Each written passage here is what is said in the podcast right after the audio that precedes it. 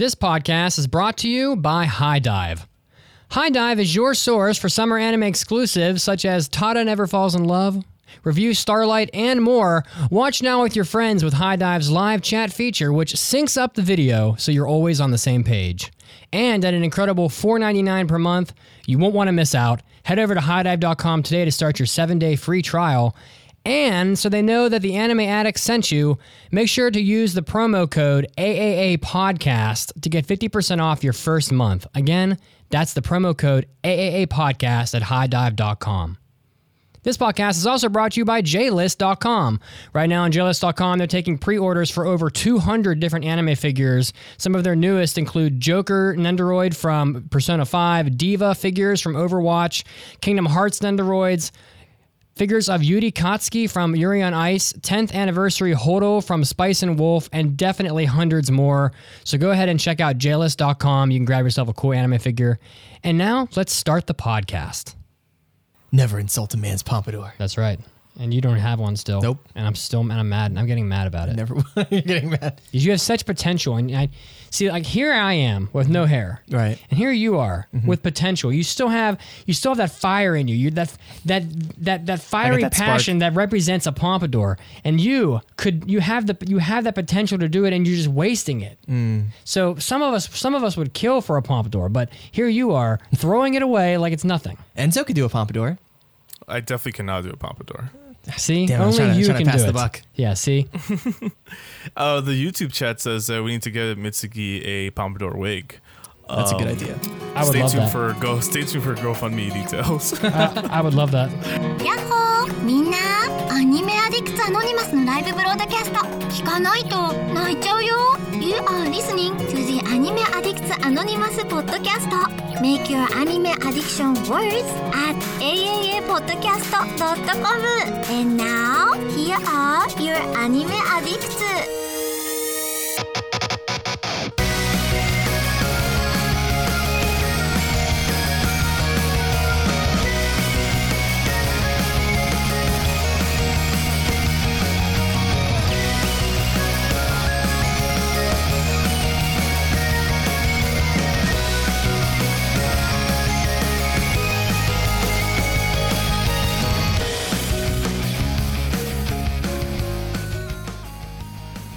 Hello, everybody, and welcome to the four hundred thirty-seventh episode of the Anime Addicts Anonymous podcast. Had to look that one up, huh? I did.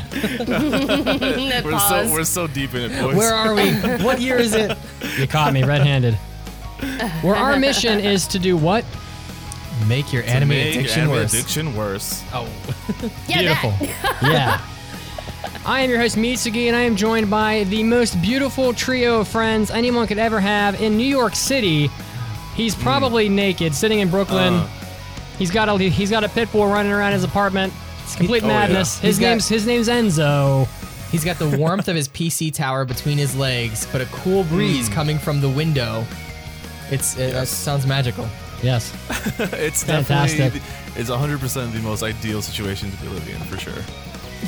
We also have we also have the wonderful Mandy, who is hailing from, from Cincinnati, where I hope it is also equally as fantastic as it is in New York City. How are you, Mandy? it, it's not, I'm sure. It's but, not. Uh, Damn it. it! It's good. I'm I'm good. I'm doing okay though. Still uh, recovering from illness, but I'm okay. I'm so and, glad uh, you're okay. I'm gl- Thank we're, you. We're glad that you're recovering, Mandy. And it's actually someone's special day today. Did you know that? Oh my God! No, I didn't. Whose special oh. day? Oh. Is it Enzo's birthday? It is. Mm, it is. Oh my God! Today. How did we not know this? Wow. I, just, I know it. It's just I, not a big, I just never make it a big deal. Like today, it's just a normal day for me. Enzo is five hundred years old. Wow, mm. you're older than me. It's incredible. The youngest kohai, in ex- the oldest kohai in existence. My well, birthday was a couple birthday, weeks Enzo. ago. Oh, yeah, well. we actually all have birthdays in like a, like a close range, right? I like, don't. Like, well, that, well, okay, all right. I, all My right, birthday's all right, in all February. Right, okay, Kazuo. And of yeah, course, thanks, thanks for everyone listening. how how old are you really, Enzo? Uh, I'm, You're young. You're like I'm, twenty-six. I'm a, He's twenty-six. I'm a twenty-six-year-old baby. Yeah. please let uh, me. I remember when I was twenty-six. I remember those days. Oh, so many years ago. When I had my teeth. Uh, I don't know if I should be happy that I'm the youngest of the podcast or, or if I should be annoyed be happy, that you guys make fun of me for it. Be happy. And of course, we have I'm the happy, we happy. have the wonderful, ever disappearing Kazuo. To I'm, my right. I'm shrinking. He is literally smaller I'm, every time I see I'm him. I'm evaporating before your eyes. His body is eating itself. It's true. Mm. It's literally happening. Yeah. I haven't eaten. He's all in, bony toady. I haven't eaten in twenty-four hours, and I won't eat until oh this God. whole podcast is over. That is intense. Wow. Yeah. I can't do that. Wow. Discipline is what it is. I. That's how I normally eat, and I'm not on keto. Hey, well, you know what? Maybe you are, and you just don't know it. I'm a crazy person. Yo, she says step your game up, Kazuo. Damn. The problem is I play video games and forget to eat. Mm. Makes sense. So if you guys want to get our additional content, which helps keep this podcast alive, you can go to our website, A A A podcast dot com forward slash join. Some of the great stuff that we've done recently on there. On on our Hobby Addicts episodes, my mother joined last episode yes, and spilled the beans did. about practically Yo, everything in my life. Aww. That episode was probably the most enlightening thing I've ever experienced in recent years. Wow. I know Mitsugi to a different point now. It's yeah. amazing. Oh my God. Now, I don't know how I feel now about this. You understand, it all makes Mitsugi. sense. It all makes sense. It all adds up. And I just finished an episode where I discussed my trip to New York City, where I visited Enzo, and to Denver, where I visited Ryu from our Discord. Both both places, both people, amazing. I had the most Let the fantastic people know, time. How, how did you like your time with me? Because I because I, I, I want to know as well.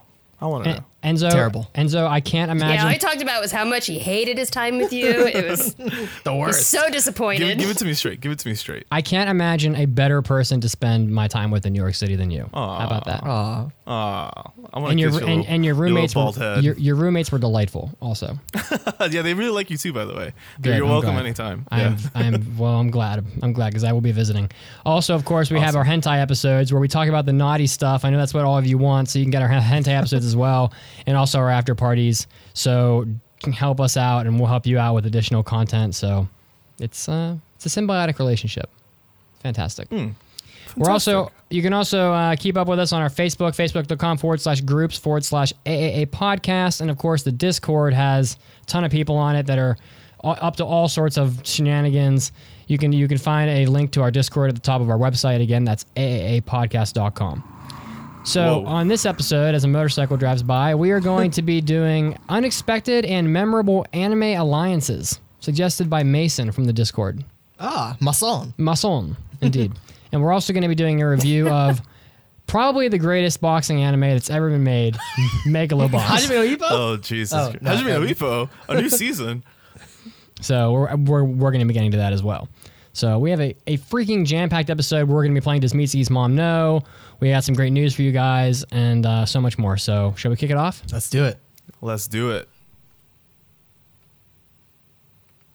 Oh, big news.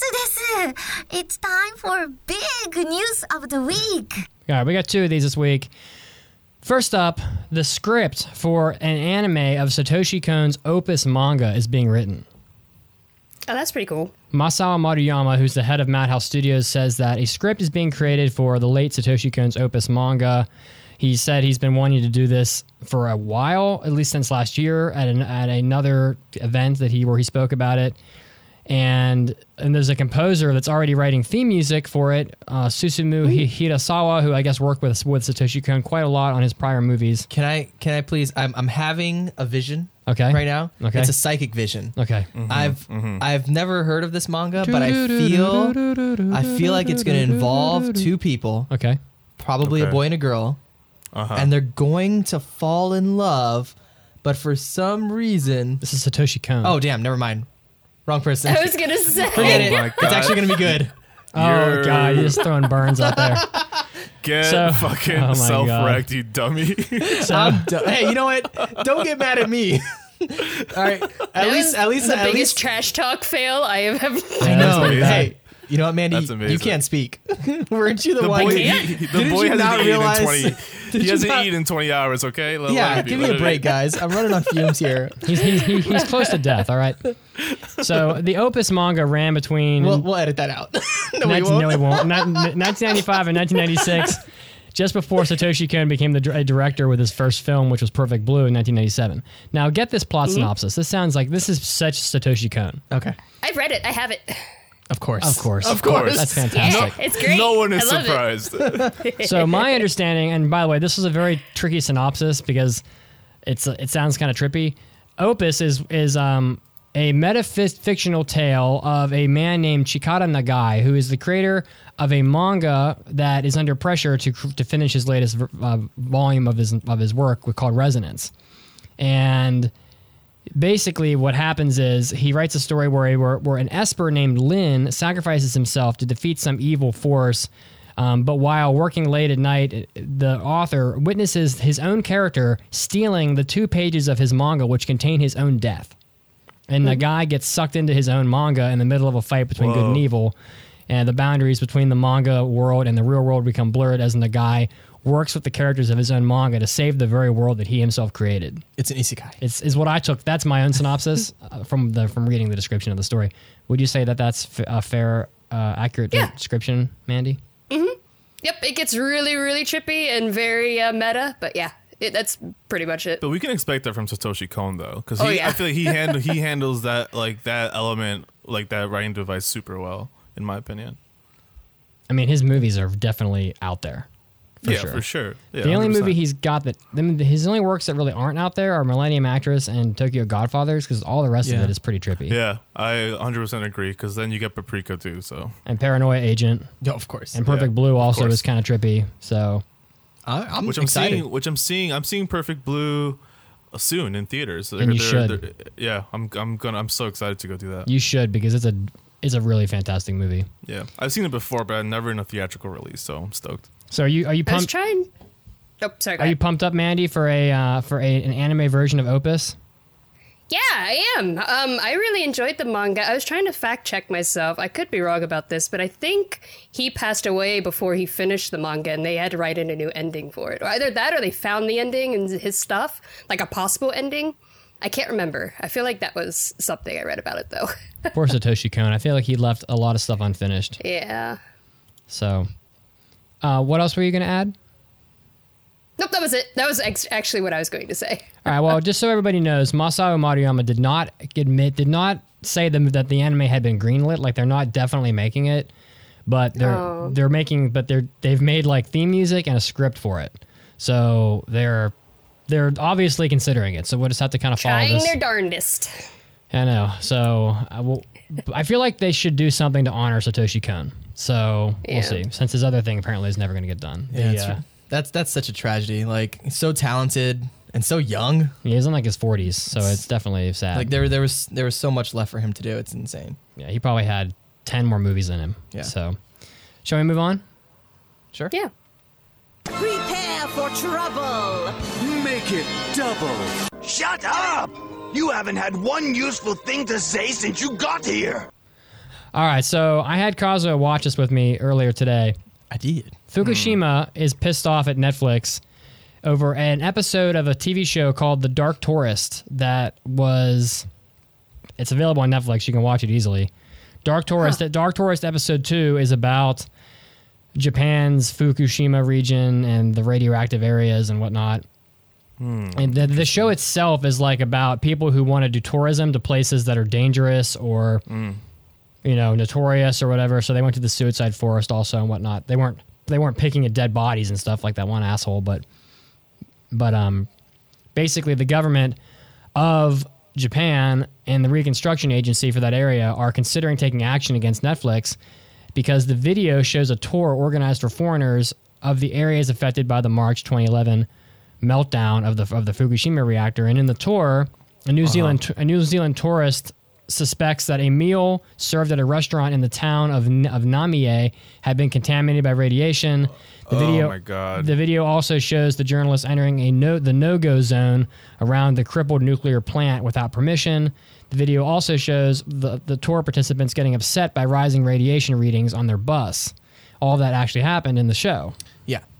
And well, one of the things in the show is that and they showed this like in the very beginning, where the, they're asking, what would you consider to be dangerous levels yeah. in this area? And th- in this area that they were in is an area that the Japanese Japanese government is currently trying to have people move back in. They're saying, hey, it's all safe. Move back in here, please.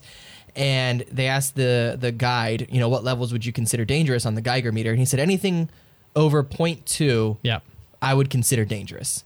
And then they show them all kind of like, you know, reading their Geiger meters. And it is like five times that. At, at one point, it gets up to almost ten. Oh. Yeah. At one point, it's almost fifty times mm. the safe level. Um, and basically, it's it's what you it's what you expect. The the prefecture and the and, and the reconstruction agency are concerned that the video could fuel fears related to the, the radiation, and that yeah. could stifle development of the area and tourism. As and whatnot. It should. Yeah. It's this like, video doesn't paint a very good picture. It's like, hey, hey, don't tell people the truth. We want them to move back here so that they can all get cancer and die. Come on. Don't I mean, tell them the truth. It, it definitely didn't paint a good picture, and it definitely doesn't look like a safe area, even to me. Yeah. So, unless they're bullshitting on the T V show. Which is possible. Yeah, it's possible. It's possible. Listen, like, the amount of times reality T V shows claim to be reality T V shows but then have scripted drama oh, sure. is very it's all often. The time. Yeah. It's all the time. It's basically all the time, because you know what? Like, sometimes people in reality are kind of like, you know, boring. And like yeah. you have to like script some things. Um, so that's what that and, and I and I see why, like, and that's why I see Fukushima trying to potentially take action, because if if it's all not true, then mm-hmm. Netflix is really screwing over the possibility well, of this area yeah. coming back. You know? And Netflix so, themselves is going to be super screwed, because they're going to get sued like crazy for, you know, uh, false for information. Slander. Yeah, and slander. Yeah, for sure. So. I, I'm I, I'm like, because uh, here's the thing, I don't know enough to take a side, but assuming uh, Netflix, what they're presenting is true, then like in a good way, I'm glad that information is getting leaked out. Yeah. If not true, then I'm really upset with Netflix for sure, because oh, yeah. drama at the drama at the expense of progress is not uh, not a thing I, I support usually. So that's yeah. where I'm at. I agree. Okay. If, if it's if it's true, like okay, so th- th- th- there are two options: either it's false or true.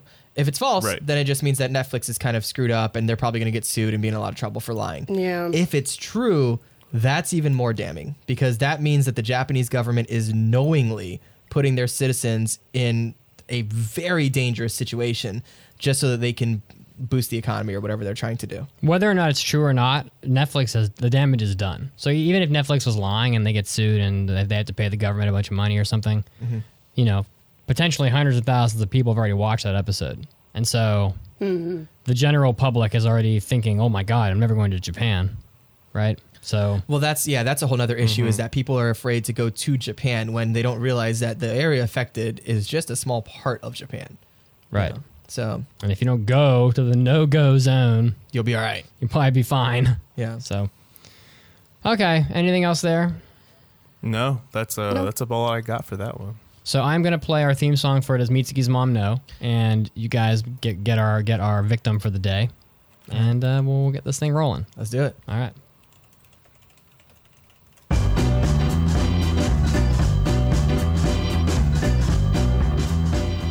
It's time for Does Mitsugi's Mom Know?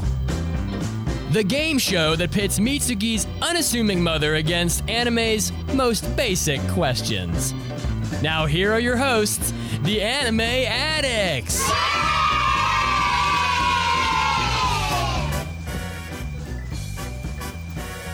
right, who is our victim for today on Does Mitsugi's Mom Know?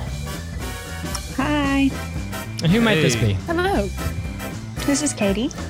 Katie, and Katie, where are you calling from? Um, from Kentucky. Katie's calling from Kentucky. Hey, Katie, just so you know, go ahead and mute me in Discord, but unmute everybody else, and you should be good. Okay. I oh, think. Discord. I think. Oh, Discord. It's wonderful, it's not, and at the same Discord, time... It's not Discord, it's us. it, it, it, it's it's wonderful, but at the same bit. time, I think it is not really meant for what we're doing.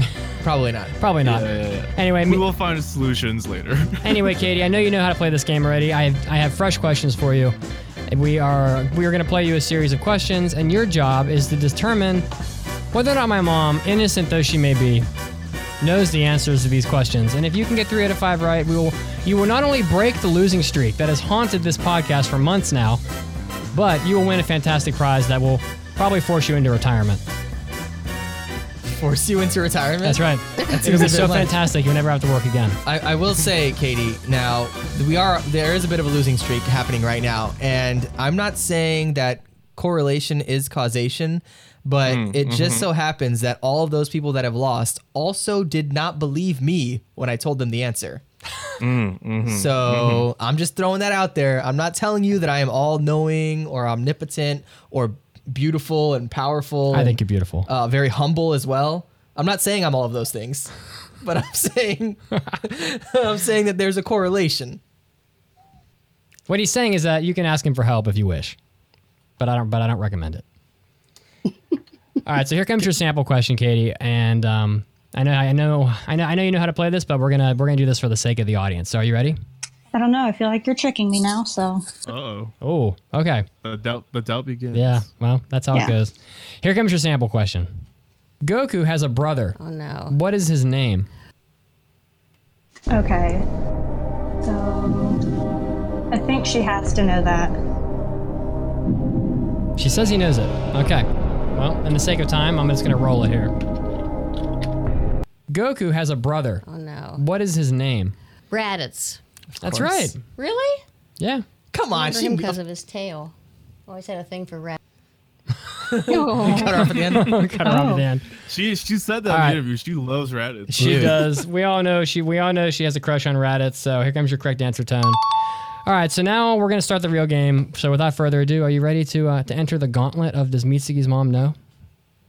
Uh, yeah, I suppose. I suppose. Wow, so enthusiastic. so enthusiastic. All right. Well, here we go. Good luck to you. Can you name one of the original starter Pokemon? Did you catch that? Yeah. Okay. Um, I think so, because Mitz would have been playing that, so. Would he, though? Did you listen to the Hobby Addicts where we interviewed his mom? Did you yeah. Did you learn about young Mitz? Oh, God. Yeah. Well, I mean, he pirated things, so. That's true. He might have pirated that. From here until the end of time, I will be known as Mitsugi the Pirate. Yes. R, Mitsugi. R. All right, so you said she's going to know it? Yeah. All right, let's find out. Can you name one of the original starter Pokemon? Pikachu. I okay, think. I think that's right. And also, I can think of one other one. Yeah, which other one? Um... Meowths? Was there a Meowths? What? No, there's, there, was, there was a Meowth. Should have quit while she was okay. He wasn't a starter Pokemon. Okay. Uh, Pikachu is not Pikachu's an original starter. Not a starter? oh, wasn't? Nope. Squirtle, nope. Bulbasaur, and most Charmander. Definitely not. oh, shit. Pikachu was a starter in the I anime. Thought that was right. In okay. the anime he was, and in Pokemon Yellow. But yeah. So I guess it really so kind of depends on what you mean. Hmm. Well, I thought it was right. Well, I guess if it's the anime, then it is right, isn't it? I think so. I think yeah. I think it was right. Yeah, we'll allow it. Okay, here we go. All right, good job. We're one for one with a little bit of debate okay. in there, but we're gonna the the judges have spoken, so we're gonna move on to the second question and see if we can keep this hot streak rolling. Ready?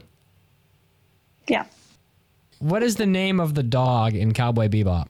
Oh my God. Mm. She won't know that. Damn, she's so confident. Dude, when I, she dude, says I, it, she says it with authority. I know. It's like, I believe you. She's like, you know what? He won't. She won't know it. Maybe she's trying to like hypnotize us and make us believe, even though your mom's like, she's going to give the right answer, but we'll be like, nope, she didn't know it. Am I locking you in? But Katie was so confident. Yeah. All right, we're locking it in. Here we go. What is the name of the dog in Cowboy Bebop? Ein. That's oh! right. Oh, oh no. I'm on a roll. I'm surprised by that. Yeah. I don't know. She I am just, really surprised. Sometimes she just pulls it right out of the air. Yeah. Yeah. You never know. All right. Well, unfortunately, that wasn't correct, but, you, but you're still in the game. You got to get two out of three now. Well, so she's two and one currently. No, she's, she's one and one. We've only done two questions. Oh, the Raditz one was a warm-up. My That's bad. Right. Oh, my bad. All right. So are you ready for the third question, Katie? Yeah. We, we, we, we got to get you back on track here. Joseph yeah. Joestar is known by what common nickname? Ooh. Oh, God. We all know the answer. Oh, we all know it's wow. JoJo. But will my mother uh, know? She'll know that, maybe. So, yeah, she knows that. All right. Am I locking you in? Yes. All right. For your sake, Katie, I hope you're right. Here we go. And does, does she know it? Show me JoJo. Joseph Joestar is known by what common nickname? Joseph Joestar. Ooh. Um... Common nickname? Oh, no. Common nickname. Oh, I don't like this. Oh, no. um, Cowboy Bebop. What? No. Oh. What? Jojo. What? Jojo. Oh, JoJo. Aww. Oh, wow. Has she seen JoJo? I have no idea. Probably not. I don't know. Oh. I don't know. Cowboy Bebop? Cowboy Bebop, baby. Well, I think that that came right after the Ein question. Okay. So she was thinking Cowboy Bebop. I have no... I don't know. I don't know what goes she's through a, her head. She's a slippery fish. Okay, yeah. Okay, well, we can go with that. All right, all right, Katie. You're you're on your last legs here. We're on life support, but we're not dead yet. Kind of like the guy from Monty Python. So... Okay. One more it's question. It's merely a flesh wound. It's merely a flesh wound. I'm not dead yet. You'll, sh- you'll be shown dead in a minute. All right, ready for the next question? Yeah. Violet Evergarden features a female oh, main character who pursues a professional career, a profession called what? Oh my God, are you serious right now? Mm. That's a tough question. I will tell you that she, she has... She just watched it. She, she loves that show, twice. Yeah. She mm-hmm. She's gotta know that one. I have too much faith in your mother. Yeah, I think you do. Katie says she's gonna know it with authority. I feel like Katie says everything with authority. She does. Even when it's wrong. I respect it, I respect it. Am I locking you just, in, Katie? That's how I roll, yes. All right. For for five thousand dollars, show me Auto Memory Doll. No Violet way. Evergarden features a female oh, main character who pursues a professional career, a profession called what? Auto Memory Doll? Oh! That's right. There it oh, is. Oh, my goodness. There it is. Wow. I did not see that coming. That might be. See, this is, she watched it twice, This though. Is why we you don't ask you, Kazuo. Hey, nobody asked, if you had asked me, I might have given you the right answer. You yeah, don't know. It could be. Katie, you. This is now your final question. You either get it or you don't. It's do or die. It's win or lose. Are you ready? Yep. She's t- these always go right to the wire. I love it. Mm-hmm. Initial D features oh. what kind of sport? Ooh. Mm. Oh, God. We all know it's, no, we all know it's auto tough. Racing. Yeah, drifting to be exact. She's not gonna know that one. This music is, it plays on ominously over all of us. Is that your final answer? Yes.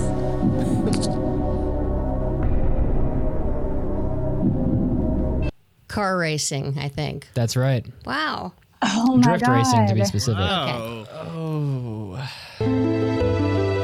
We just can't, we can't win. Why? Does Mitsugi's mom know? It's impossible. We can't win. Well, I do appreciate well. that you called in and helped us have a fun game for people to listen to. And um, even though, even though you didn't win the game, my mom still loves you. I think. Probably. Oh, thank you. So. And that's the real prize, isn't it? That is. Oh yes. To be yeah, fair, she loves everyone. That's well. She's, she's a giant hippie. She's crunchy granola. All right, Katie. Thanks for playing. Not a problem. See you guys later. Bye. Bye. We just can't win this game. I know. It's it's so, it's so crazy because because you, you just can't guess what she does and doesn't know. So she knows Initial D because I watched all of that while I was in high school. Right. Right. That and that was my train my train of thought as well. But I honestly didn't expect her to get Ein. No way. When I was asking the questions, that was not a question yeah. designed for her to answer. I didn't expect her to get Auto Memory Doll because I don't even remember that was. That's she watched that show two times. That's true. So man. You just never know. She's a slippery fish. I know. All right. Well, we're done with that, so shall we move on? Let's do it. It's time for hot new anime releases. Mahou Shoujo Madoka Magica is getting a T V anime from its video game spinoff. The game, oh, I saw this. The yeah. game Magia Record Mahou Shoujo Madoka Magica Gaiden is getting a T V anime um, next year. That the production, the production studio isn't really hasn't been announced yet, but but people are saying it's Studio Shaft, which I think did the original Madoka Magica anyway. So they're kind of making an assumption there. Mm. In Kamihama City, girls gather led by a mysterious power. Iroha Ta- Tamaki came to the city in search of her sister, Ui, who went missing. Iroha begins the search for the whereabouts of Ui with the help of magical girls. Soon, Homura Ikemi from Mi- from Mitakihara City arrives to Yokohama City. There might be a way to save Madoka when knowing the mystery of this street. Another hope born from two girls, with two girls from the two different cities meet. That's a really bad synopsis. Yeah, that was not great. So, um, does anybody... I, I know we're familiar with Madoka Magica. That was a terrible synopsis that I got off of probably my anime list. But um, are we excited about this anime coming out next year? I need some Madoka Magica. I think um, people would crap their pants sure. for it. Yeah, sure. I'll watch it. Like, I, I mean, I'll definitely give it a little little listen or watch, but uh, I'm not necessarily looking forward to it. Hmm. I, I am. A, yeah, I'm, I'm, Mandy's looking forward to it. I, I haven't uh, so small confession, I haven't actually seen Madoka Magica, so this was an anime we covered on the podcast like eight years ago, and I just never watched it for whatever reason, so it just wasn't hmm. I don't know, I think it's I was busy or something, so I'm not particularly excited about it, but because because of how, of how much other people love Madoka Magica, I think it'll probably get a lot of buzz, and it's probably worth mentioning that it's coming out, so in case people were, were previously unaware. All right, who wants to handle the trivia? I don't remember who the blue color is. Oh, that's me. Oh, go ahead then. Um, so, of course, you can head over to our website. Every week we have a trivia question on there for you to answer, and you can even win fabulous prizes if you do so. Uh, this week's answer was Inuyasha, and there were a... Every, everybody and their mother got a it. A metric buttload it had, of it had, correct answers. It had half of Sango in the picture. Oh. And her black and pink like bodysuit is kind of... impossible to mistake. So. That's right. Yeah. It's like, I, uh, I remember that bodysuit yeah. anywhere. Yeah. I'll never forget. um, all right. So a ton of correct answers. The That's winner right. of the week, though, is Midnight Crew. That's right. And uh, the current theme is going to continue to be isekai anime. Yeah. We're on our last one now. So we will be giving out the, the winner the winner for the month next week. And the new question has already been posted on the website. So head over to triple a podcast dot com and scroll down a bit and you'll see the question. And you can enter your name into the drawing to win the trivia. Now, of course, if you're impatient and you don't want to wait, you don't want to go there, we have an in-show weekly trivia question oh, we as well. Do. Yes, which we will answer after our news break. Um, it says here, which of the following is not a profession featured in the anime Golden Boy? Uh, we've got software engineer, swimming coach, political campaign worker, and sushi chef. So which That's one right. is not featured in the anime? Let us know, and we'll tell you the answer right after the break. Stay tuned. Stay tuned.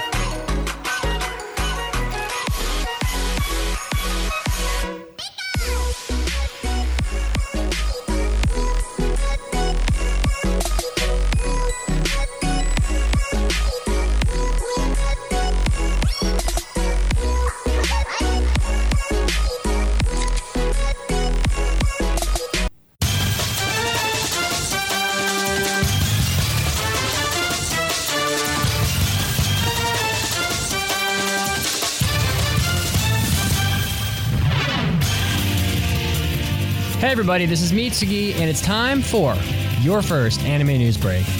Well, we've been following this story for a while, and it looks like finally Yutaka Yamamoto, otherwise known as Yamakan, the director of Wake Up Girls, Kanagi, and other shows, has finally officially been banned by Twitter for the remarks that he makes seemingly every month on his Twitter account. So he has both had his personal Twitter account and that of his studio, studio Twilight Studio, both suspended. So on his blog, Yamakan said that he was not surprised by the suspensions and criticized Twitter for its absurdity. He said that he plans to inquire about these suspensions, but he's already received a message from Twitter. The message said that his account has been suspended for violating Twitter's rules against abusive, threatening, and discriminatory behavior, at which Yamakan ended his blog post saying that he thinks that he, it may be better to use accounts under pseudonyms, and that he said that his, quote, courteousness has run out. So maybe a war is breaking out with Yamakan and Twitter. So, so exciting. We'll follow this as we uh, as it continues. Next, uh, Golden Kamuy's second season now has a date. The thirty-ninth issue of Young Jump magazine revealed on Thursday that Golden Kamuy Season two will premiere on Tokyo M X, Sapporo T V, and other channels on October eighth. The first season of Golden Kamuy premiered on the ninth of April, and Crunchyroll, of course, streamed this series with English subtitles. So if you're a fan of, of Golden Kamuy, the second season is going to be in the fall, and it's starting October eighth, so look out for that coming up pretty soon. Next up, more anime releases, this time from Netflix. Netflix has announced that they're going to be releasing The Last Hope anime as well as Piano no Mori in the West, both in September, with The Last Hope premiering on September fourteenth and Piano no Mori releasing on September twenty-eighth. These shows have already been out for a while in Japan, with The Last Hope premiering on March twenty-ninth. And also Piano no Mori premiered on the N H K on April eighth. So it's not like these anime are particularly new, but now people will finally get to watch them on Netflix, which is oftentimes the complaint with Netflix as to having to wait too long to watch things. If you're a fan of either Piano no Mori or Last Hope, look out for these coming out in September. And rounding us out this time on our news, we have some interesting news from Dragon Quest Builders two, which was a pretty popular game both in Japan and in the West when the first one came out some years ago. It looks like this game is going to ship in Japan on December twentieth. The title of the of the, of the game is Dragon Quest Builders two Hakaigami Shido to Karapo no Shima, of Dragon Quest Builders two God of Destruction, Maloth, and the Empty Island. This game is going to be based on Uh, the events after Hargoth's death in Dragon Quest two. A religious organization arose in his place and inherited his will, and the peace brought by Hargon's death started to crumble. The goal of the organization was the destruction of the world. The organization begins to destroy towns and castles and places all over the world, and not much remains in the lives of the people. To this organization, the builders are a hindrance and must be eradicated. The organization captures the protagonists and throws them into jail. So for those of you that are fans of Dragon Quest, then remember the events of Dragon Quest two. This game will take place directly after that in the timeline, and will no doubt be another charming entry into the video game franchise. This was Mitsugi, and this was your anime news break. Now, time to get back to the podcast.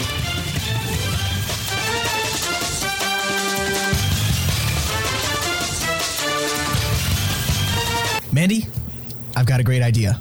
All right, let's hear it. Okay, what if, now hear me out, what if we did additional episodes? I'm talking hobby addicts, after parties, maybe even hentai episodes, if you're nasty. Well, I mean, we already do all of those. Hold on, what? Yeah, we've been doing that for like years. How did I not know about this? Um, you've been in like a ton of those episodes. Come on, Mandel. My name is Mandy. Okay, okay, Medward. You know I don't pay attention to things like that. Like yourself speaking? Huh? Well, I'm glad now we're making millions off these extra episodes. Actually, they're only like a couple bucks a month. Wait, what? Yeah, if you go to aapodcast.com slash join, you can sign up to get access to all of our extra podcast goodness for just a few bucks a month. Whoa, that is a steal. All right, so where do I go to sign up? I just told you. aapodcast.com slash join. And besides, you're in those episodes. Huh? Just just, just go to aapodcast.com slash join already.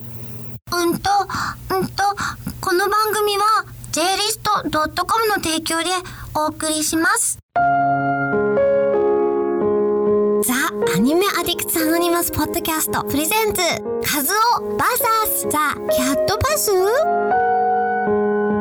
do you yeah, got for number one? I have the cat bus from My Neighbor Totoro. Shichikokoyama Hospital. Okay. That's where the cat bus goes. Yeah, but like, what, what are the cat bus's combat abilities? It has the most powerful oh, headlights in history on its eyeballs. It could blind you drastically with its eyeballs. That's the it can worst. Run, it can run on telephone telephone wires. You know how nimble that is? That agility. Right, such agility, such grace. Let me ask you a question. Yes. Does the cat bus not have about ten legs? Does it have ten legs? Yes, true. Do, do cats have claws? Yeah. How many claws does a cat have on every paw? Oh, I don't know. Like It's five. Five? Okay. That is fifty razor sharp blades coming but at look you. Look at it. It it's has like no... a, It's like a bowling ball covered in butcher knives. I. I, I it's coming at you. First yeah, that cat bus is terrifying. That son of a bitch is coming at you. It does look terrifying. It's literally screaming all the time. It would take you to the Shichikokoyama Hospital after it beats your ass. It's yeah, it beat your ass and take you to the hospital. Yeah, yeah. And now, back to the podcast.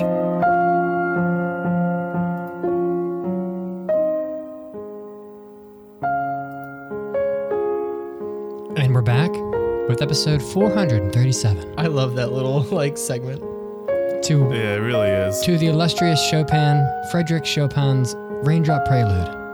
Wow. We had an intro what trivia a, question. We which did. One of you? Which one of you lovely, beautiful people would like to read it? I will. So before the break, we had an initial weekly trivia question that you could answer while we took a break. And that question was, which of the following is not a profession featured in the anime Goldboy? Um, the choices are software engineer, swimming coach, political campaign worker, and sushi chef. The answer is sushi chef. Oh. The six professions that were actually featured in the show, I, as written here, are software engineer, swimming coach, noodle shop worker, political campaign worker, manga animation runner, and Japanese onsen housekeeper. Did you guys know that? I did not know that. I couldn't answer that question. It has I, been yeah, ages since I've seen Golden Boy, yeah. so no. I, I don't remember. I saw it not too long ago, and I definitely remember him cooking something. I just couldn't remember if it was sushi or not, so I assumed that was the right answer. Golden Boy is uh, close to a masterpiece. Well, that's it, your, that's, that's an opinion. It, I love it so much, and I'm about to drop Serious De Niro for an anime cell from oh, Golden nice. Boy. There are some Wait, nice ones available. Like yeah. De Niro? Like some cashola. Like, okay. Like like, a, like like Robert De Niro? Like maybe two. Cashola. Like, or did you mean De Niro? Like maybe two or three bills. Bill De Niro? No. Get out of my get out of here. All right. Well, and on that note, we do have so we do have another equally soothing and lovely segment for you. Mandy's Manga Minutes. Should we just call it Manga's Hello. Minutes now? Yes. Hello. It is Mandy's Manga Minutes. And I'm so further... excited for you to talk about this one. I, I knew it. I did it for your birthday. Wow. Oh my wow. god.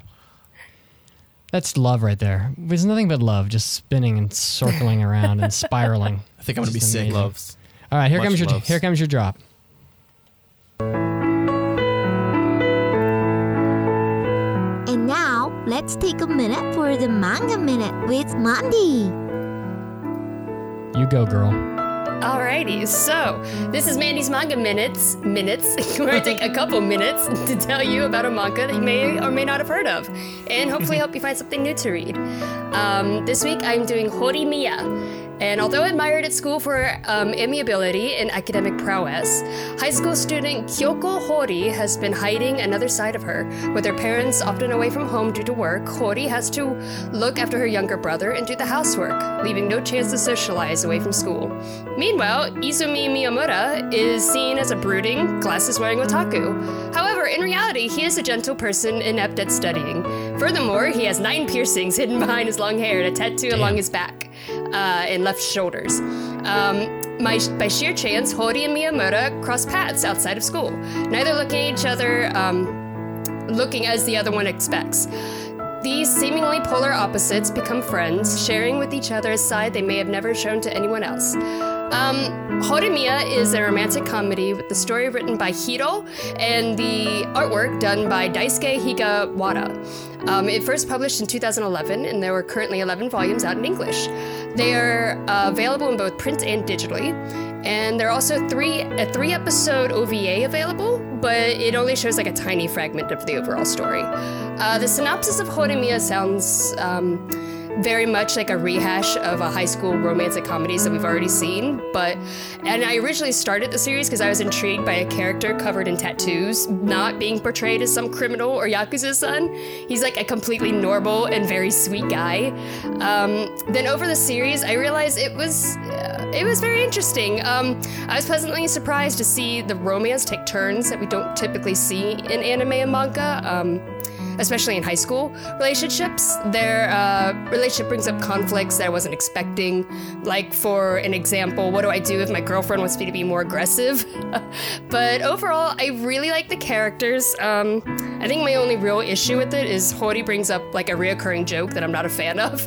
But other than that, um, I've been really enjoying Horimiya. I can't say that I really intend to finish like every manga that I bring up in Mandy's Manga Minute, but uh, I'm currently caught up on Horimiya. I've been collecting it for a while. I have all eleven volumes that are out right now. And uh, it's a very cute romantic comedy, and if you want a story with like a confirmed relationship, then this one could be for you. It's awesome.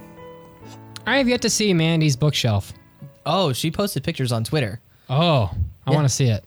Follow her at Sarquindy zero one to see those pictures. Oh, you haven't seen them? If you would like to see Mandy's bookshelf, you can follow Mandy on Twitter at Sarquindy zero one. That's S A R Q U I N D I zero one. Yep. It's impressive. Uh, we also, this was also our first manga club um, yeah. title. And me and Enzo were in that one.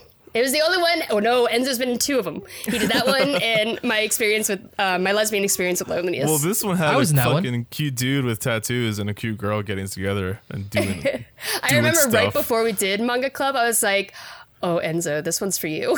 Yeah, it was, it's pretty perfect. I am not caught up, but I bought, I believe, like seven volumes mm. or more than seven volumes. I forgot. But yeah, I love it. I, I should catch up sometime. So yeah. What manga are you guys doing for Manga Club right now? Right now we're doing The Drops of God, which I did for um, my, Mandy's Manga Minute last week. Um, next, up after that, we're doing Bloom Into You, which is the um, the Yuri title that I have, have up. Have you done Monster yet? Yes, we did. We did Monster last week. And how did people like Monster? Everybody loved it.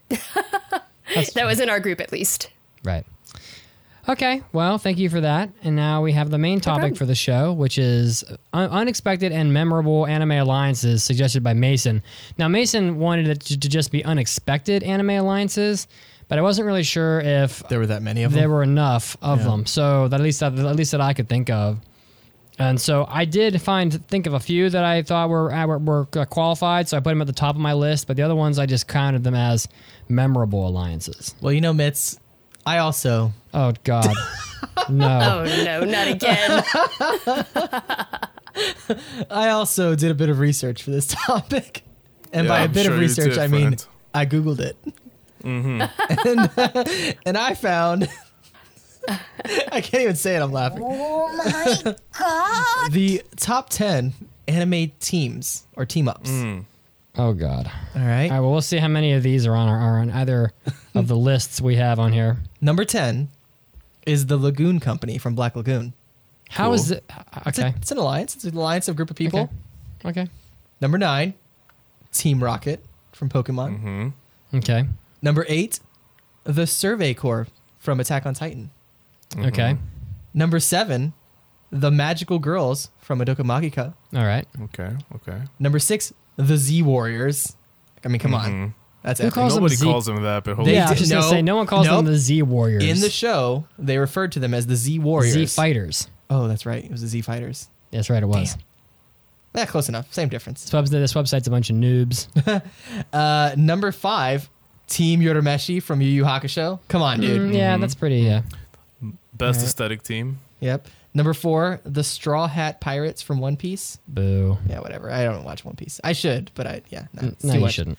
Number three is, just says The Alchemist from Fullmetal Alchemist Brotherhood. Okay. All right. It's the most generic list ever. Yeah. Number is there two, anything about Shonen on here? No. No, no absolutely not. not. Number two is Class E, or three E from Assassination Classroom. Or as I like to refer to it, Ass Class. And apparently the greatest team, the, the greatest team ever assembled is... Number one, the Akatsuki from Naruto Shippuden. You gotta be shitting me. They literally are all shonen. Get out of here with this shonen shit. This is brought to you by the top tens dot com. And I like shonen shows, but let's have some more diversity. How about that? Yeah. So now that I've said that, I, the first three on my list are all shonen. The first one. So this is one that I thought was, unlike, uh, rather than just being a, a team, it's unex- a very unexpected alliance, which is what I think the the was intended by this topic. And the most unexpected thing I could think of was Frieza and Goku teaming up in Dragon Ball Super. Okay. Frieza hates Goku furiously. With yeah. the, and Frieza is pure evil. One of the one of the e- most evil characters you will ever find in an anime. Destroys, has killed millions, tens of millions of people, has destroyed thousands of planets, doesn't give a shit. And is killed by, well, not killed by Goku, killed by Trunks, I guess, but... Mm-hmm.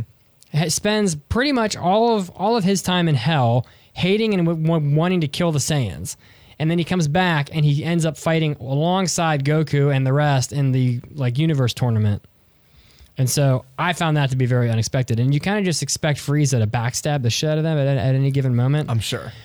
But I also don't want Dragon Ball Super to make Frieza this hero character all of a sudden, because that is not Frieza's character. And I don't no. want you to... I don't want this to become Symphogear, where every past villain oh becomes like a friend, and then they end up with like this growing like giant pile of heroes that are that are, were ninety percent of them were, were previous enemies.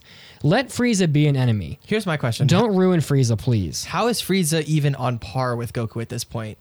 He becomes Golden Frieza. Oh, that's right. The story is that Frieza never trained a he day. He never trained, yeah. Never trained a day in his life. He was just that powerful.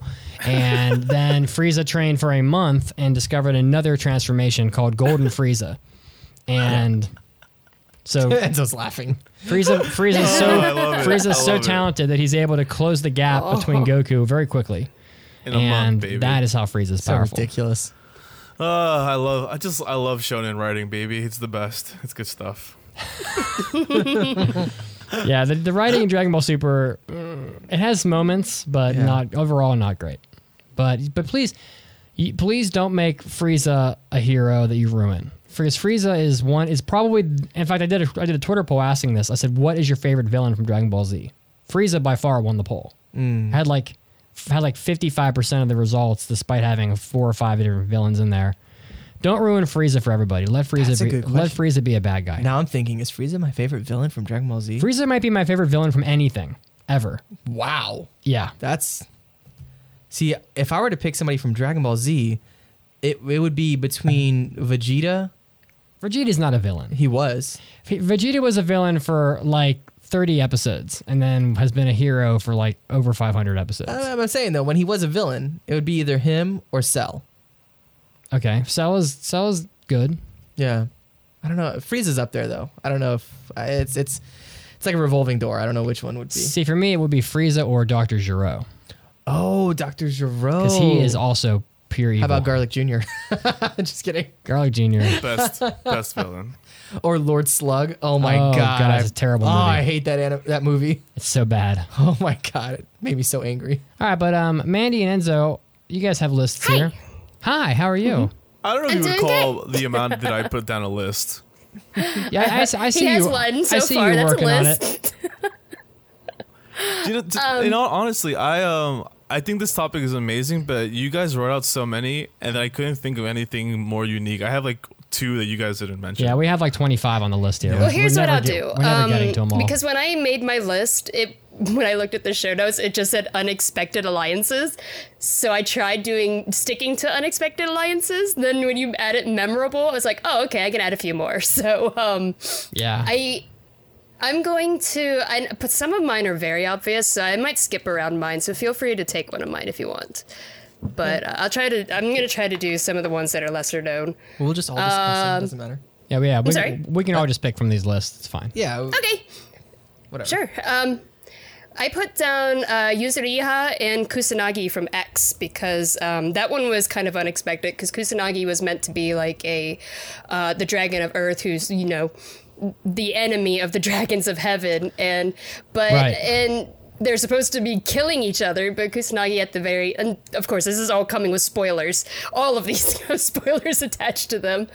But um, at the end, he ends up teaming up with Yuzuri- Yuzuriha and uh, switches sides. That's true. Yuzuriha yeah. Nakoi is the girl that can that can control mm-hmm. animals. Dude, yeah, with the dog. Yeah, I, I saw X so long ago. I barely remember. It's a fairly the anime big, or the movie. The movie. Um, the movie. The movie's bad. Okay. Oh no no no! I'm sorry. Wait, was it the movie or the anime that I, it was? That's how long ago it was. Maybe I saw both, but hmm. I, I definitely remember. It must have been the show because I remember being blown away by it.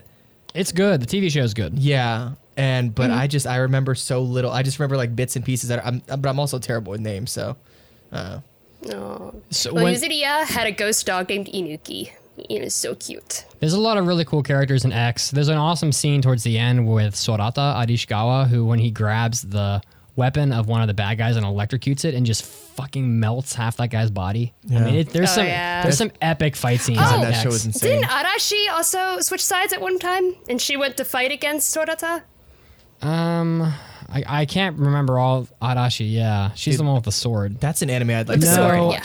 I, I think you're right about that, but I think that Sorata ends up trying to rescue her because he's such a, like, he's one of the best characters yeah, in the show. Yeah, because Sorata was, like, in love with her, and she was yeah. like, oh, I don't want him to kill himself for me, so then she switched sides. It made no sense. How yeah. nice of her. It's a good, it's I know. A, X is a, is a kind of a forgotten anime that's pretty good. That's something it's, I'd it's like a, to go back and watch. It's a good show. Yeah, it's a little slow in the yeah. beginning because they basically just introduce each of the characters. It takes forever, but then when they start fighting and it gets in, down to the nitty-gritty, it becomes really good. And, I really like it. And it's by Clamp, right?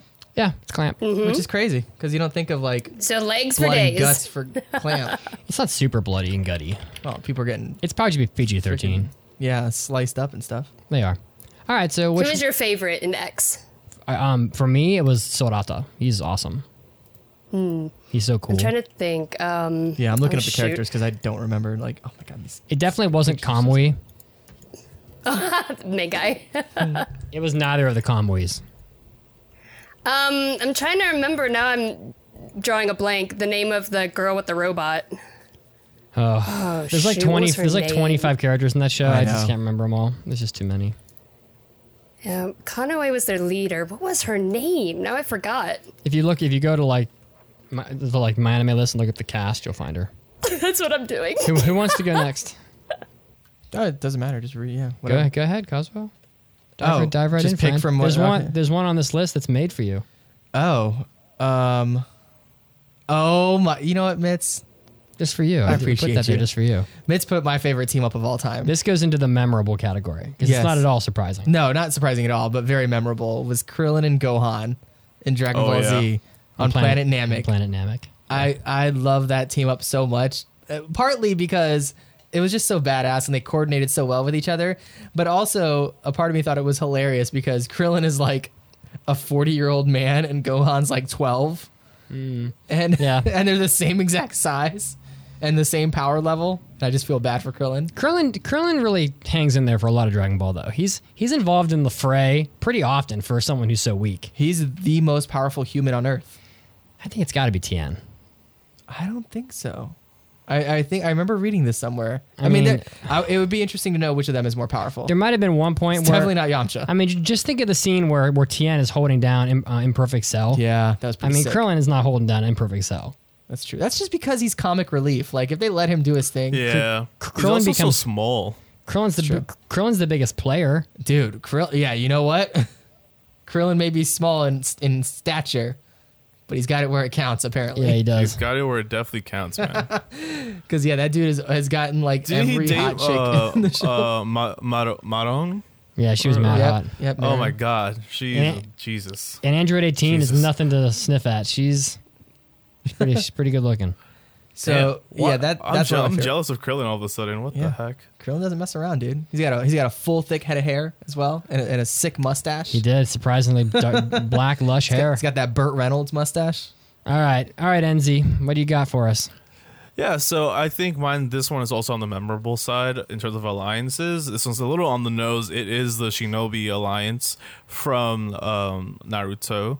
Because, as I mentioned before on the podcast, one of my favorite things that happens in anime is when uh, is when the world opens up and you get to learn about like different factions of, of of said world and said society.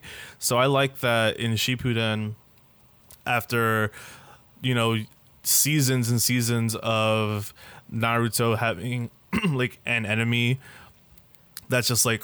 you know, for him and not the world. Eventually, the drama of the show takes it to where there's like a world, a world level villain that's trying to like wreck everyone, and therefore everyone is like, "Yo, we should probably work together, right?" And then they do, and then it's it's there's several. It lends itself to several scenes where you have like the current Kage fighting the old Kage. You have like Naruto Sasuke fighting. To, uh, I mean, everybody, really. Um, you have, um, you know, Sasuke and Itachi eventually fighting as well next to each other. And, it, yeah, so this, like, the Alliance, it, it spans a huge, it's a huge arc, the whole Alliance War.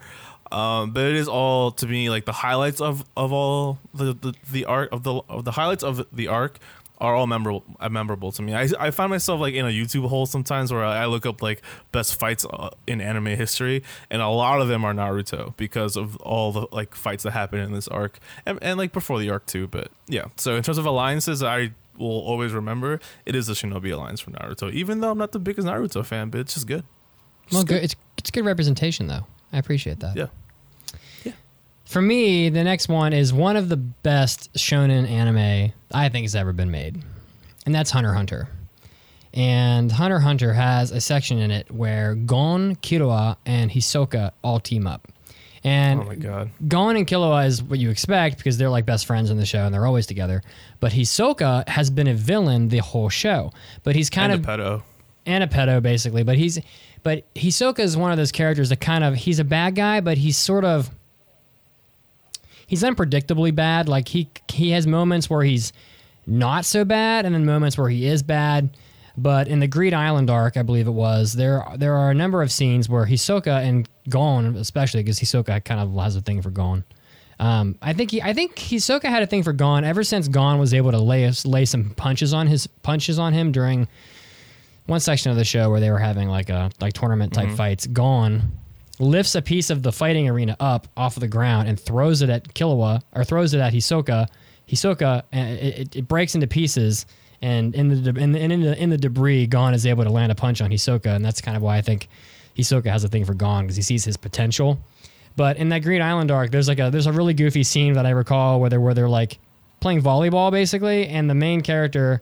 The bad guy on the on the other team is ridiculously powerful, and he channels all of his energy into the volleyball and spikes it at the other team. And the three of them all work together to stop this spike. So like, Gon catches it. Killua was there to support Gon and like keep him from flying out of the ring. And then Hisoka's there to like use his energy to stop the ball. And they're all kind of working together in tandem.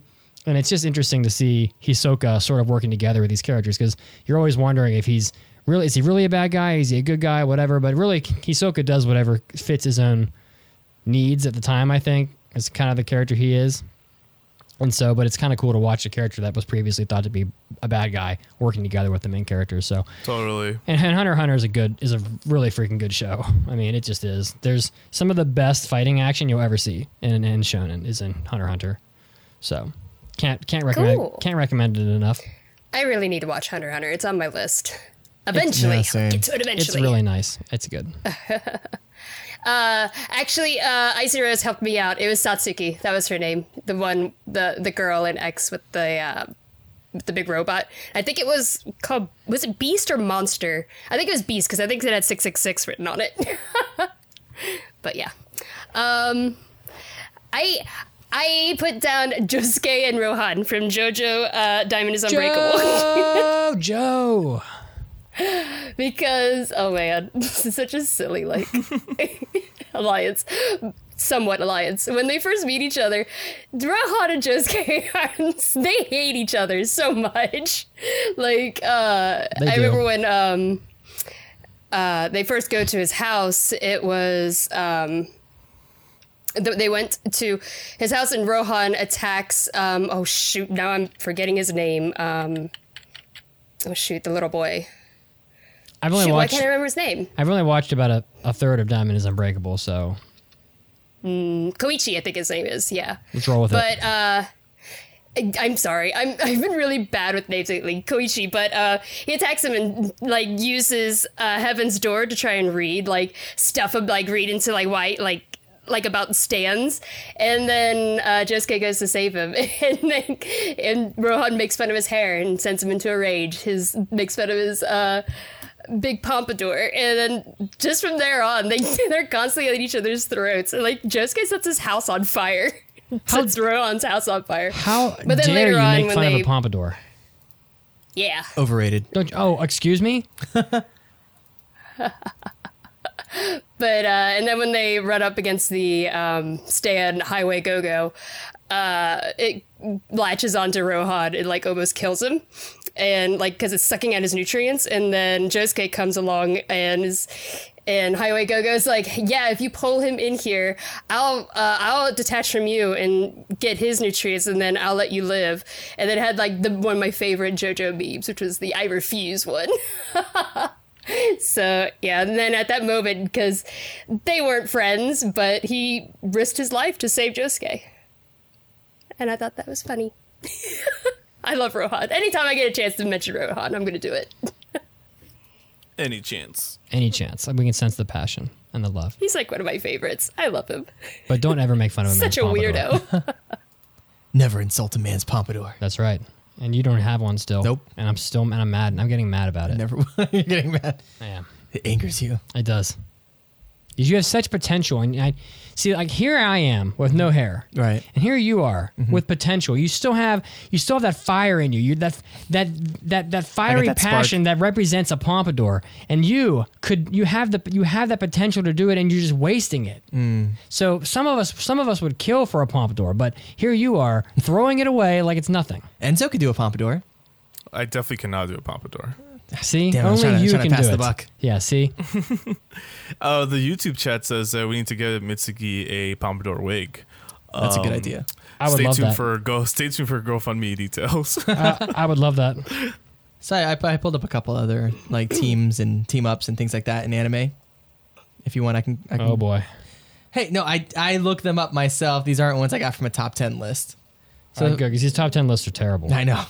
So the first one I. I, I came up with is from a shonen. Uh, it's from My Hero Academia, and it's specifically the team up where it's Midoriya, Ida, and Todoroki, and when they're fighting Hero Killer Stain in the back alley. And that was like oh, a pre- yeah. yeah you know what I'm talking about. That was a badass oh, yeah. scene, and they're all like, I love that fight scene. Yeah, it, it was it was really incredible. So they they all worked well together, and they ended up u- utilizing their quirks um, cohesively to, you know, fight this guy who is murdering professional heroes all over the place, and these three kids just kind of go all out in this pretty spectacular um like just series of scenes. So that was a lot of fun for me. I really enjoyed that. Like to see more. I haven't watched the most recent season, so I need to. You haven't watched any of the new season of My Hero Academia? I think I watched the first couple episodes, but I just I don't watch things week to week, you know. Mm. So, but I'll get to it when we review it. All right. I caught up on Major Second last night. Yeah, it's a waste of time. Uh, it's freaking great. It's great. Oh okay. uh, yeah, so I got I got one. Again, this is just like a memorable alliance. Like it's a quote unquote alliance, but it's because the, these two personalities like are so different, but they feed off each other well. And it's Ryusuke and Koyuki from Beck. Ooh, um, nice. You and your because, Beck. And, well, l- listen, man. Listen, the man this loves duo. What he loves. This duo is memorable because Ryusuke is is like an older brother. Ends up being like an older brother to Koyuki, but like they are so different in pretty mm-hmm. much every way. Uh, Koyuki is shy, not confident, you know, like not experienced with girls, none of that. Ryusuke is very experienced in all in all of those things. He's not shy. He's very confident in his talent, um, and they kind of feed off each other. Um, you know, I th- I think that Koyuki kind of like just by being himself, like, lets Ryusuke get in touch with like his uh his em- em- the, the side of him that, that shows empathy and humility, and then Ryusuke gives like tries his best to give Koyuki confidence to achieve the potential that he that he sees in him, um and they do that through music. uh Beck is obviously a show about a band that these two guys are in called Beck, and it's, I've just never been for, I've never been able to forget this anime. I think about it all the time. It's always in the back of my like of like my consciousness, uh, and to me these two and, and the band in general, because the band is, is is made up of characters that are very different from each other. Yeah, um, Chiba, Chiba especially. Chiba, Chiba's my dude. Yeah, Chiba's all the way up, and Koyuki's all the way down. In the middle, you have Saku, the drummer. Taira's like between Ryusuke and Saku. That's a cool bassist dude. Ryusuke is just cool and calm and confident, and It's just it's just good. Like they make a great group of a great cast that I wish I could know in real life. Like I wish I knew these dudes in real life. So to me, Ryusuke and Koyuki, uh, like expected because of plot, but in real life, unexpected to be such great friends considering how like different they are. I'll I'll be your Chiba, Enzo. Wow, I'll Aww. be your I'll uh, I'll be your Koyuki. Nice. Wow. Well, there it is. There okay. It is. So my next one, I'm going to move into a different area here. Another unexpected alliance is Takumi Fujiwara and the Takahashi brothers from Initial D. Nice. Uh, for the first good bit of Initial D, Takumi and the Takahashi brothers are rivals, basically. They, they, they um, the, the the Takahashi brothers run the, the racing team called the Red Suns. Yep. They're the ones that drive in the F C and the F D. Yep. They're both uh, R X sevens. Yep. And Takumi isn't really affiliated and takes both of them down. And but even though they're known to be pretty much the top racers in the area, especially um, especially Ryosuke Takahashi. And what happens is that eventually Ryosuke ends up, or I think it's, no, it's, is it Keisuke? Keisuke Takahashi. Uh, I can't remember which one of the brothers it, it is that that that, disband, that disbands the Red Suns. But um, they disband the Red Suns, and they form a racing team called Project D, which is made up of them, others, and Takumi Fujiwara himself. And their goal is to dominate the entire street racing scene for that region of Japan. And really the whole of Japan, and they actually want to take it professional as well. Mm-hmm. But I never got I never got that far into the manga. Um, I got like twenty volumes in or whatever. Yeah. But it was definitely interesting to see these previous enemies g- joining up to form an alliance, to form like an Uber team. It's almost like when like LeBron James joins like, you know, his rival in another city so they can form like a super team. Mm. Mm. You know, one of those. It'd be like it'd be like if LeBron James and Kobe Bryant hated each other and then they joined a team together and, and then won like the national championship. That would be like what happens, what's happening here, just in a totally different sport. So Initial D, uh, so good, especially in its early stages. Freaking unbelievable. Nice. That's it. All right, Mandy. Cool. Um. I put down Shirayuki in Raj from uh, Snow White with the Red Hair uh, as like an unexpected alliance.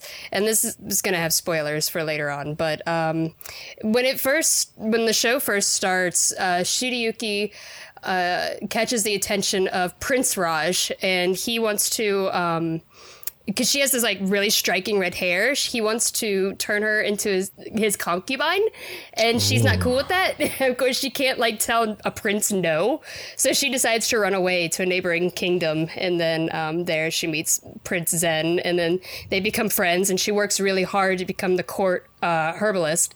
And the court um, what? Later on, herbalist. She oh herbalist herbalist oh, yeah. Um, And then later on, she uh, ends up meeting Raj again because, she, of course, there's throughout the entire show, she's like fa- her and Zen are falling in love with each other. But she's like, uh, even though she's like the court herbalist, she's like a commoner still. So she's not on the same level as Zen, and they can't really be together. So then later on, Raj does come back, and it was really surprising when he came back. He kind of sees like the error of his ways, and then ends up bestowing like a title upon her, like a royal like title, and so she has uh, like uh, like a like she's more like like has the ability to get up to Zen's level eventually, so that they could be together. Wow. Yeah. The power of love. The power of love. Nice. All right, well, my next one is a throwback. Uh-oh. But it's a show that does not get enough respect, damn it. Well, yeah. Well, you're right about that. And that is Lupin the Third. Yeah, Lupin the Third gets no respect at all. It depresses me every season that, a new, like, every time a new season of Lupin comes out, the amount of people that watch it is so depressing because it's, it's so few. It's like ten people. It's ridiculous. Um, but for me, specifically with Lupin the Third, it has to be the partnership between Lupin and Jigen. Because those two are, like, always in it together. Yeah. Of course, you also have, you know, Fujiko, who will show up from time to time. Yeah, and, but that bitch is always trying to rip them off. And Goemon, who will... He, he's he's in there, but you just don't see him he as often. He comes and goes. Yeah, but it's it really comes down to Lupin and Jigen. And two brothers. Two two bros. The yeah. broiest of bros. That's right. Out there trying to make a dime in this dog-eat-dog world. Trying to make a couple diamonds yeah, here and there. A couple diamonds. Yeah. And uh, yeah, I just love I love their partnership. I love Lupin's just uh, how like out there he is, and Jigen is very like buckled up and, you know, by like very structured, and it's just it's cool how they work off of each other, and I yeah, it's really I think, enjoyable. I think Lupin drives Jigen crazy at the time. Oh, one hundred percent. Yeah. Jigen is so frustrated with Lupin all the time. Yeah. But yeah, they work really well together, and I and I, I really like their chemistry. So I feel like there's also a couple episodes of Lupin the Third where Lupin and Zenigata team up, that but is, I couldn't actually. They remember. Do from time to time, yeah. When like when when things are popping off, and you know Zenigata is normally like, all right, well when this is over, I'm taking you in, and it just never works out that way.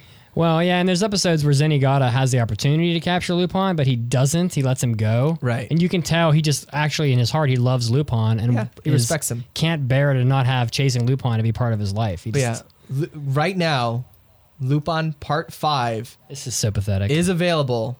It's, I think, has a couple episodes left. And this is the most depressing thing ever. There are thirteen thousand people on my anime list watching it. That's just, that's it. That's just gross. That is, and I know thirteen thousand sounds like a lot, but wow, it nothing. Is absolutely not. That is, that is, means it's probably one of the bottom of the season. And it's damn good.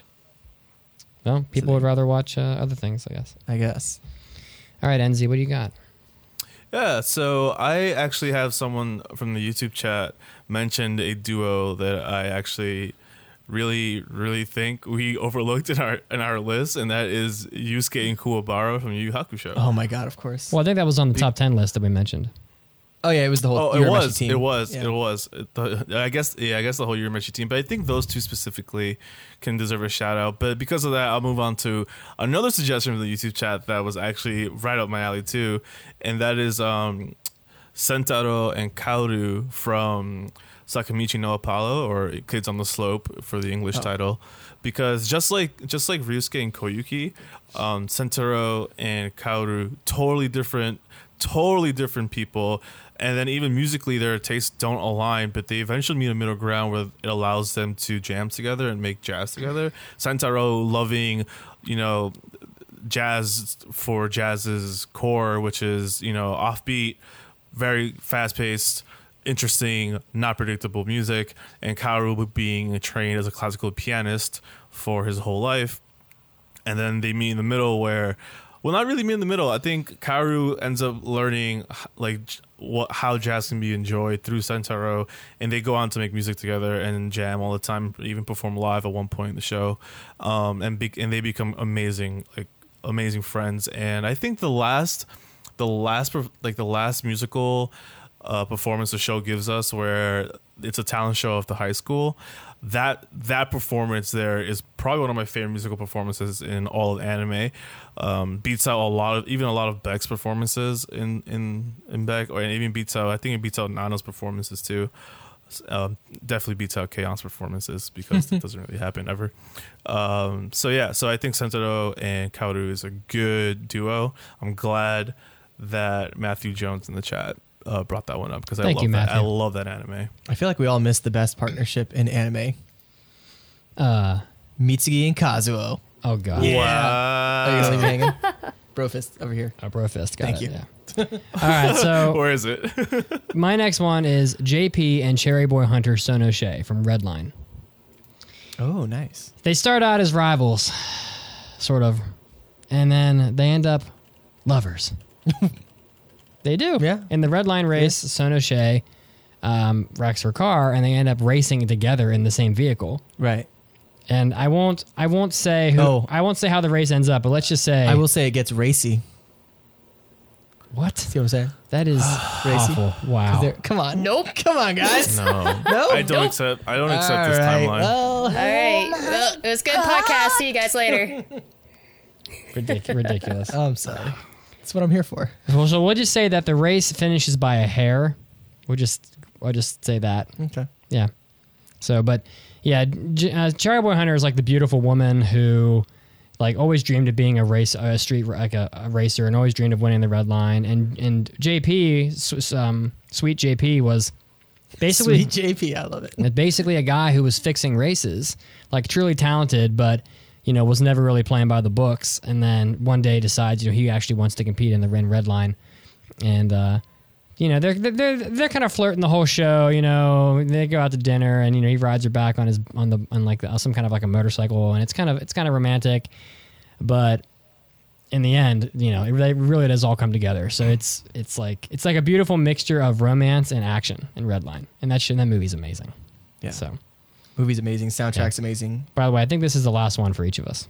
Oh, okay. So, that, oh. so that's my last one. No uh, pressure. All right. So I guess it's my turn? Yep. All right. So in that case, all right. So this is going to be difficult for me to pick the two, but the well, you show. Could just, you could talk the one and list the other. So the show is Cowboy Bebop. Okay. The team up, I was I was kind of going between Jet and Spike, But then I was also like, I know where you're going. Ed and Ein. Yep. I love, I just love, ah, oh God, it's got, I'm sorry, Jet and Spike, mad respect. I love their, their partnership, even though Spike is a terrible teammate. He's terrible. Uh, but Ed and Ein, dude, is like, is where it's at. Like the way that they work together and the fact that Ein, I love the music too. Uh, especially that Ein is like such a genius, but he's a dog. So it's, you know, he can't really say anything. Like, I just love their quirkiness and how much how much fun you're going to have every time they're on the screen, and their music, which Mitz is playing right now.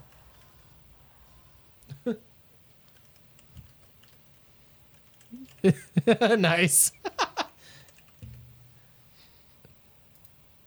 That's a hilarious song. All right. Let's move on. Okay. It's hard to move on from that, though, to be honest. My flap is just a chicken bone. All right, who's up next? All right, Mandy. Um, Mandy I have. I, I was after you, but it's okay. It doesn't matter. One of you. It's fine. Mandy could just Mandy could do the last one. Okay. Oh. Okay. But we each have a last um, one. Yeah, we each have a last one. I don't really have another one. Guys. You could just use one of you ours. Can, you Pick can from the list, take brother. the other one that I put down. My last one. There's ten more on the list we haven't talked about. Okay. Okay. Okay. Okay. Okay. Okay. Okay. Okay. Um. Mine is from King's Avatar, and if I mispronounce these names, I, I apologize. I swear I, I'm not doing it on purpose. But um, it was actually uh, team-ups between um, Ye Shao and pretty much a lot of people from other esports teams. Because at the beginning of King's Avatar, it starts with um, uh, Ye Shao, Ye Shu, I think his name is, uh, Um, is kicked off of his esports team, and then he starts going solo, and he's trying to make a new team, and he ends up teaming up with a lot of people who were once like uh, rivals, and one of them um, named oh shoot I'm so sorry if I mispronounced his name, I'm, I've been like scared to say it, uh, Shaoxian I think his name is Shaoxian. um, he, he was in the team Blue Rain, and they team up to clear the fastest record on Boneyard. It was kind of cool seeing him like team up with a bunch of um, other really skilled esports players who were uh, like previously rivals. So yeah, I mean, those are, t- those are tough names, man. You, nobody could possibly blame you for not knowing how to pronounce them. That's Mandarin. Yeah, I mean, that's, that's I'm not tough. great with um, being able to uh, pronounce uh, Chinese names, so I apologize. You're not you're not alone. I probably assure you. So, so real quick, Chris in the chat says unexpected alliance, Kazuo and Honeyfeed. Oh my god. Well. Oh, Morris Young said "show," like "show." Oh, yay, show. Okay, sorry. Thank you. Honeyfeed is the uh, worst partner. Uh, by the way, another one, another one that uh, someone mentioned in the chat was Asta and Screaming from Black Clover. oh, my oh my god, Asta and Screaming. Well, that's a painful that's alliance. Yeah, it hurts. I us, also it hurts had us all. Uh, Kuroko with everybody. Right, because the movie, right? Yeah, because the movie, they eventually all team up together. So are wow. we are we done now, or Enzo's does anybody? Enzo's got one more, right? Yeah. yeah, I'll do I'll do one that I know is beloved to at least three of us here, and that's uh, Hinata and Kageyama from Haikyuu, mm-hmm, um, mm-hmm. because the boys are them damn boys, and they get that shit done. So yeah. yeah, that's it. That's all I got.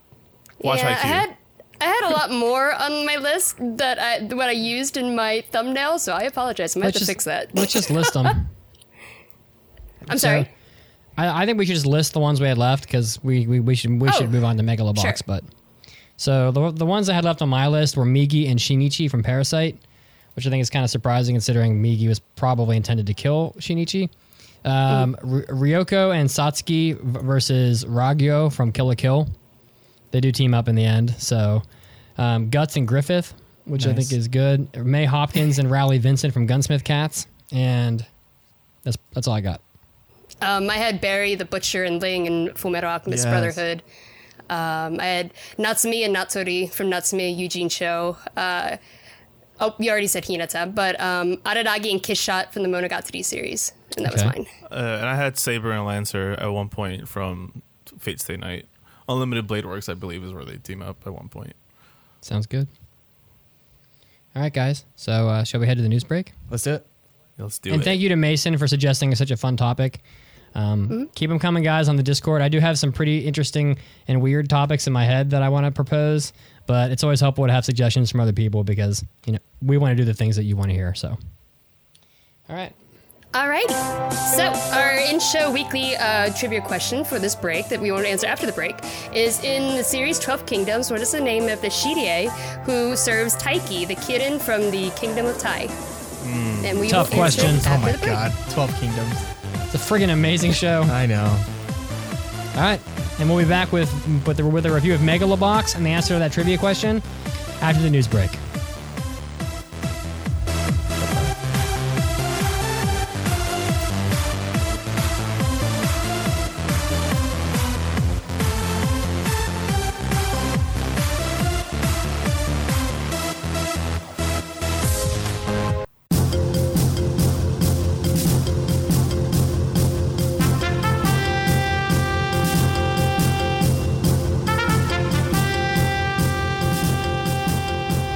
Hey all you anime addicts, Mitsugi's back. I know you missed me, but it's time for more of your anime news. Leading us off, it just never ends for poor Japan, as another very strong typhoon is projected to smash into Honshu on Tuesday.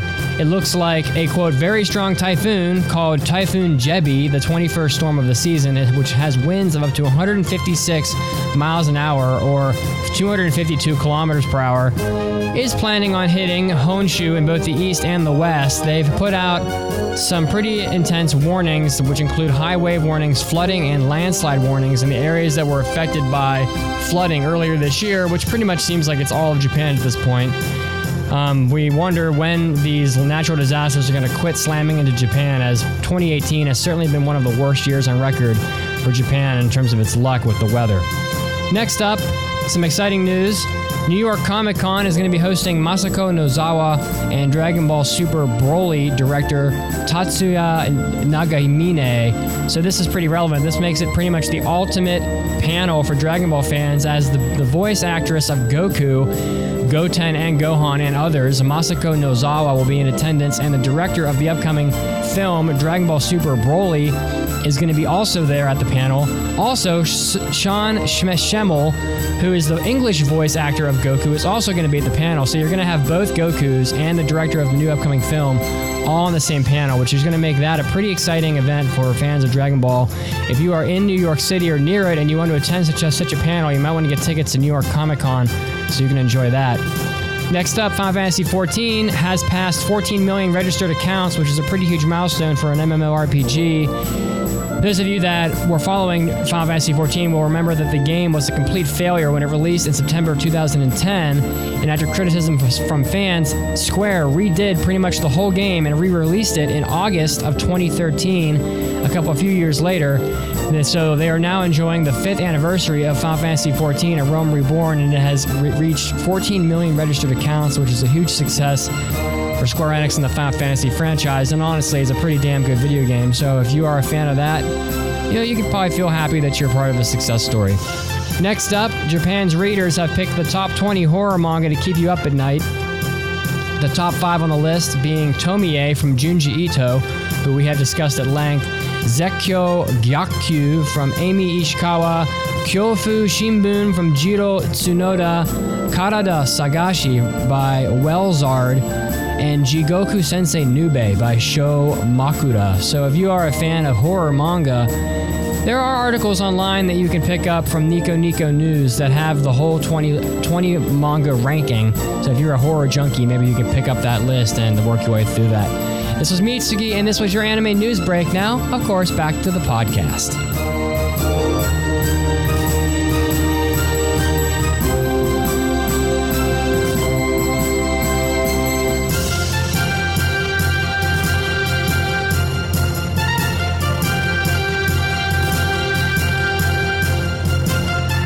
I am sick of this. What's wrong, Mitz? I'm really sick of all the censoring in anime. This is Monster Musume. Where's all the excessive fan service? And earlier it was Tokyo Ghoul. Where's all my violence? Well, I don't know where you've been watching anime, but you could always try HiDive. Oh, wait a minute. I've heard of HiDive. Yeah, man. HiDive clearly agrees with you because they offer a ton of uncensored anime. So if you want to see snake monster girls in all their glory, go for it. Yes. Wow, you're really excited for naked snake girls, Mitz. No, no. Well, I mean, yes, but HiDive has a seven-day free trial, and at only four dollars and ninety-nine cents per month, this is probably the most affordable streaming site I know of. It's a steal. Well, you want some icing on that anime cake? Layer it on me, baby. If you use the promo code A A A podcast at HiDive dot com, you'll get a discount off your first month of service, and HiDive will know you're a true anime addict. Wow, thanks. So I'll get a seven-day free trial, and if I use the promo code A A A podcast at HiDive dot com, I'll save on my first month as well. Well, now I'll definitely make my anime addiction worse. Hey, Mitz, what's the website? Oh, Enzo, you'll never believe this. What? Oh no. J List dot com is going to release a Church of Mitsugi P C game. Hello. It's called Moe Stomp Stomp Deluxe Edition. Deluxe? It's a turn-based R P G where you go on a quest to rid the world of Moe girls. I commissioned it from JList. I didn't know J List dot com sold anime P C games. Oh yeah, Enzo. J List dot com and J A S T U R S A are the same company. They sell hundreds of English-language visual novels such as Fate Stay Night and Steins Gate, and they have adult games as well. And Moe Stomping games. Moe Stomping is not a game. It's life, Enzo. Life. Right. Oh, I see. They have the new Mad Pompadour twelve Good Hair Days. Let's get that for Kazuo. J List dot com, your home for all your Moe stomping and Pompadour game needs. Oh, and most other anime games as well. You know me? Of course!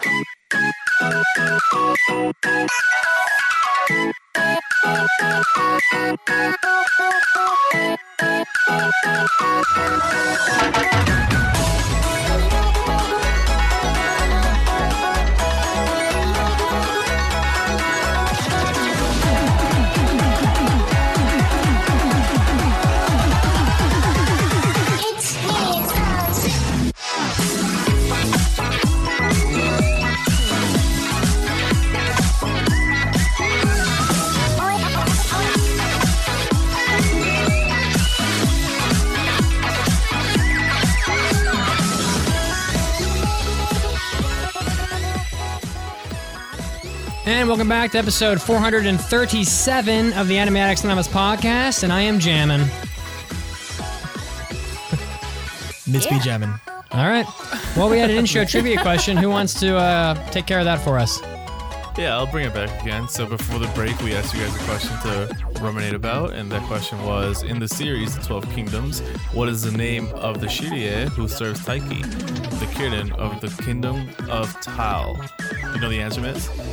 It's Sanshi, of course. Ooh, Sanshi. Sanshi, I did not know that actually. Sanshi Oops. is well, she's half she's half human, half like like a tiger, half snake, and one other animal also. She's a, she's a what do you call that? A manticore, or she's she's a I don't know. She's a mixed match. Mixed match. Isn't she, that called a Nue? I could be wrong. She's cool. I know that. I wish I had a Sanshi to to follow me around all the time. So, you know what mm-hmm. I wish I had, Mitz? What's that? A five-star review. Really? Dun, dun, dun, dun. Oh, we we also received a one-star review recently. Oh, fantastic. Do you want to know why? Bounces it all out. Do you want to know why we got that one-star? Because one we didn't like a show that somebody else liked. That's correct. Wow. But do you know what show? Darling in the Franxx. That's correct.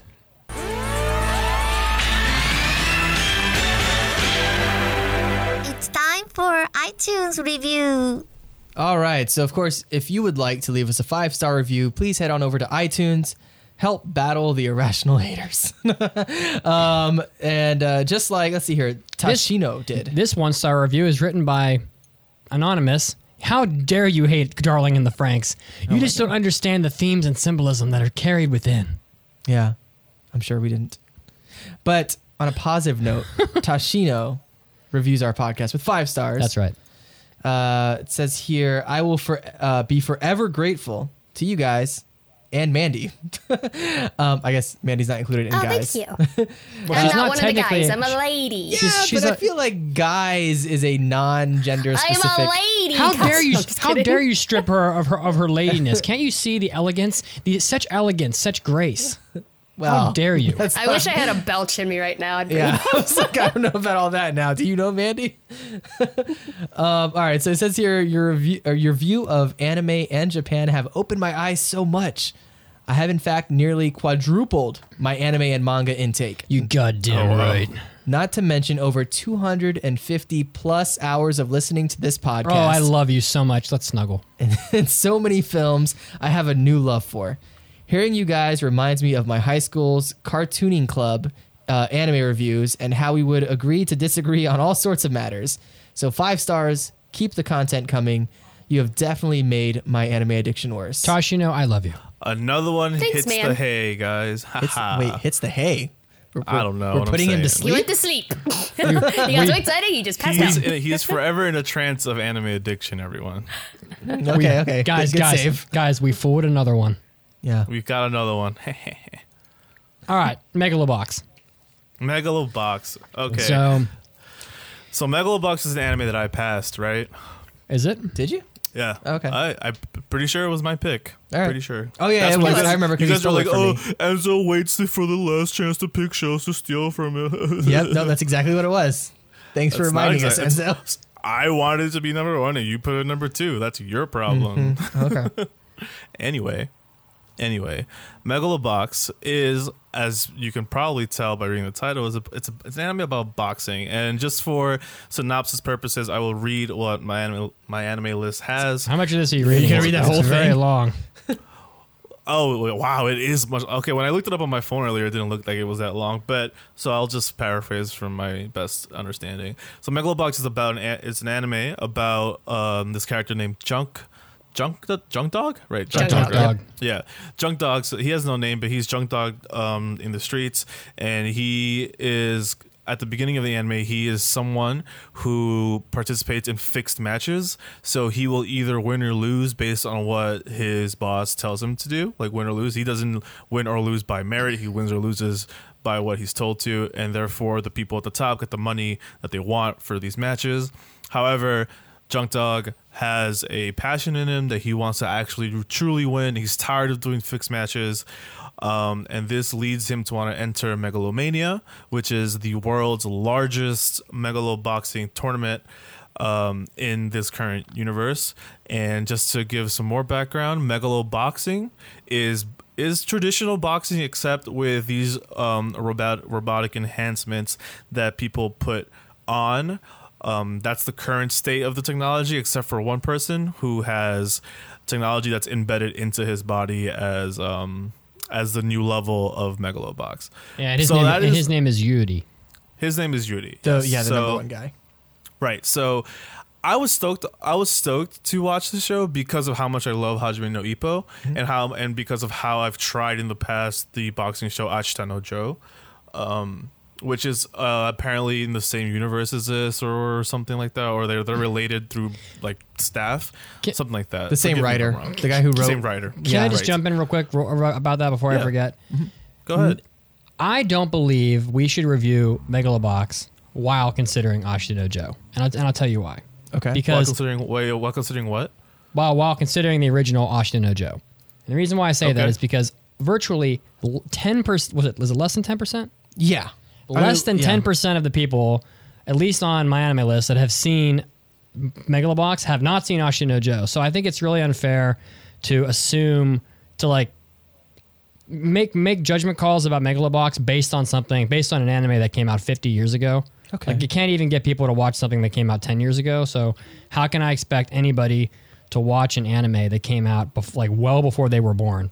Um, I think that as such, Megalobox needs to stand on its own two feet. Sure. And I shouldn't, and I don't, I, I personally will not be saying something like, oh, well, this happened in Megalobox, but it's okay because Ashita no Joe did this. Like, I don't really care about Ashita no Joe, what it did, because it happened so long ago that virtually no one. And, and ninety percent of the audience hasn't seen it. ninety, over, ninety-nine percent, over I would say. Well, according to my analysis, all right, ninety percent, like over ninety. ninety percent have not seen, have not seen Ashita no Joe. So, all right, you know, I, I'm, I'm I just want to throw that out you. there. Yeah, I'm in agreement with you. I didn't think we'd have to say that. But well, and I, I think guess any it is, anime, it is a good point to say. Yeah, it. any anime has to stand on its own two feet. You well, know? Yeah, unless it's like a direct it, sequel, then well, it's like okay, well, right, this yeah, is a this yeah. is like a fiftieth anniversary follow up sort of Satoshi no Joe. So, or at least yeah, it's, it's a that's project why I was like, that's it's kind, it's like related, but like it's not at the same time. But yeah, okay. but no, I, I wasn't I just, planning. I wasn't going to compare the two, but because you're right, this should be an objective review on the anime we're talking about. Yeah, I just that wanted to say that because anyway. I think that that will come. That may come up. Okay, sure. Okay. Yeah, so yeah, so that is the premise of the show. Um, basically, it is an underdog story. Um, Junk Dog, who you know, eventually to get into this tournament, has to change his identity because he. I'm not sure what the like sociopolitics are of this world. They don't go really into that. But apparently, he's, he's not, not a citizen. He's not. He's not a citizen that's that qualifies to enter the tournament. So he has to uh, go through some dealings to change his identity, and he picks up the name Joe. Uh, which I guess is the callback there, but he right. picks up the name Joe, and that's what it's an underdog story. Joe has to climb his way to the top and win because he wants to win. However, things are a little complicated because in order to join this tournament, they got to make a deal. So that's where the anime starts off at, and with that premise alone, I think, which I think happens within the first three episodes, is why I passed the show, because I do think that the first three episodes are pretty good. They're pretty good. Yeah. They don't give you crazy amazing boxing, um but I thought it was enough at the, at the beginning, um mm-hmm. and I do like the way it was set up. I do I have a thing for underdog stories that involve dealings with bad people because it raises stakes to a good spot to jump off them from. What do you guys think about the beginning of the show? Yeah, I think the first like the first fight scene in the show really reels you in because you see yeah, kind of sure. like all that's they're capable of doing with the animation and with this combat. And and I think the for me personally, I believe the first fight scene in the show is probably the best fight scene of the entire show, which is in a way kind of problematic because you would, uh, you would hope that it would um, elevate over time. But I feel like they've really put their best foot forward and we're like, look at how awesome this can be. So I really enjoyed the first couple episodes. Um, I felt like they, they were a a bit shallow. Like they didn't get too in depth as to the characters, like the, the character's backstory or motivations. Like it was very base level of here's a guy who wants to win and he's an underdog. I, Go. And so like, I'm sorry. Um, but like, I'll just finish this real quick. Go ahead. But so I, I, but that's, that's to be expected. It's just the first couple episodes. They're just introducing you to the world and the characters. And it was from there that I expected it to then go and further, uh, deepen our understanding and our connection with the world and with this character. So, sorry. I thought the first three episodes of this were close to a masterpiece. When I, I after three episodes and the way that they set up the anticipation of the rematch between you between Yudi and and Joe was done to such a fantastic level that like my blood boiled with boiled with the excitement of watching the rematch. Mm-hmm. You know, they really did what a lot of shonen shows do where someone gets their ass beaten, and then and, and then there's the okay. Well, I'll see you in Koshien, or I'll see you in I'll see you in the in the heavyweight championship, or whatever. And yeah, you anticipate totally. that for the whole show. And I thought this anime did that to a perfect level. The, yeah, I, mean, I was so happy. I was so excited the, to watch the end. The just the, the cinematography with with with Yudi turns around and he's walking away from the ring because he's already won. He, and he turns around and he walks back towards the ring, and Joe is like pulling has pulled himself up from like unconsciousness and is leaning on the ropes and is like, "I'm going to take you down in megalomania or whatever." Megalonia. And, and he's looking down at at, at at Yudi from you know from the ring, and it's just like that moment is just it's it's it's a it's an anticipated it, it's an it's an anticipatory promise of something to come, and like that setup was epic. And so there's no there's no way you couldn't you could have you could have not passed this show after three episodes. I was like I was like this this shit looks like Cowboy Bebop. It's all grainy. It had it, totally, it, dude. Friggin' yeah. Joe is might as well be a clone of Spike. He even has the same hair. Mm-hmm. And I was like, this show. I I was thinking to myself, I haven't seen a show this good since Bebop. After three episodes, I was so I was so sucked into it. Mm-hmm. So yeah, first the beginning of the show was amazing. Mandy, what um, you got? Yeah. Yeah, I loved the first three episodes. I was super into it. It's one that I watched um, all the way through uh, um, week by week. And uh, the first thing that drew me in was the art style. I loved the um, it the very gritty sort of nineties style uh, where they purposely um, you know, downscaled the image to look like it was cel-shaded. Right. Uh, that was very striking for me, and I felt like it lent very well to the overall world that they were in. Um, like, the it's very um, uh, atmospheric is what word I'm trying to look for. And uh, yeah, I, I really enjoyed it. Um, I thought the direction was really good. Uh, there were some very nice, um, interesting angles and shots with the, um, the, you know, like the first match and later on. And um, yeah, I was really interested in Joe. We're just talking about the first three episodes, right? Yeah, just the beginning. Okay, well, yeah. yeah, yeah. I'll segue to the, like the later part after. Oh, that's cool. And then, um, yeah, and I love the music. I thought the music was great. They chose some fantastic voice actors for it too. So, so yeah, yeah, I was very intrigued. So I watched. Yeah, so I, uh, go ahead. I watched this three. Are we are we transitioning out of the beginning of the show? Oh, I was gonna, but if you have anything more to say, that's totally fine. I don't. Go ahead and try. I was just gonna explain how how the show's story progresses. I don't. Um, yeah, so I, I, it's cool that we're all in agreement about the beginning. I wasn't sure because I know I know Mitz has been vocal about liking the show at the beginning. I wasn't sure where like Mandy and Kazuo stood, but it's cool that we're like on the same page. And I wonder if you will be on the same page with me with how I feel about the rest of the show. And I don't know if we want to necessarily give the spoiler warning, warning now, but we I think we kind of have to because it, it involves winnings, wins and losses here. So should we call it spoilers now?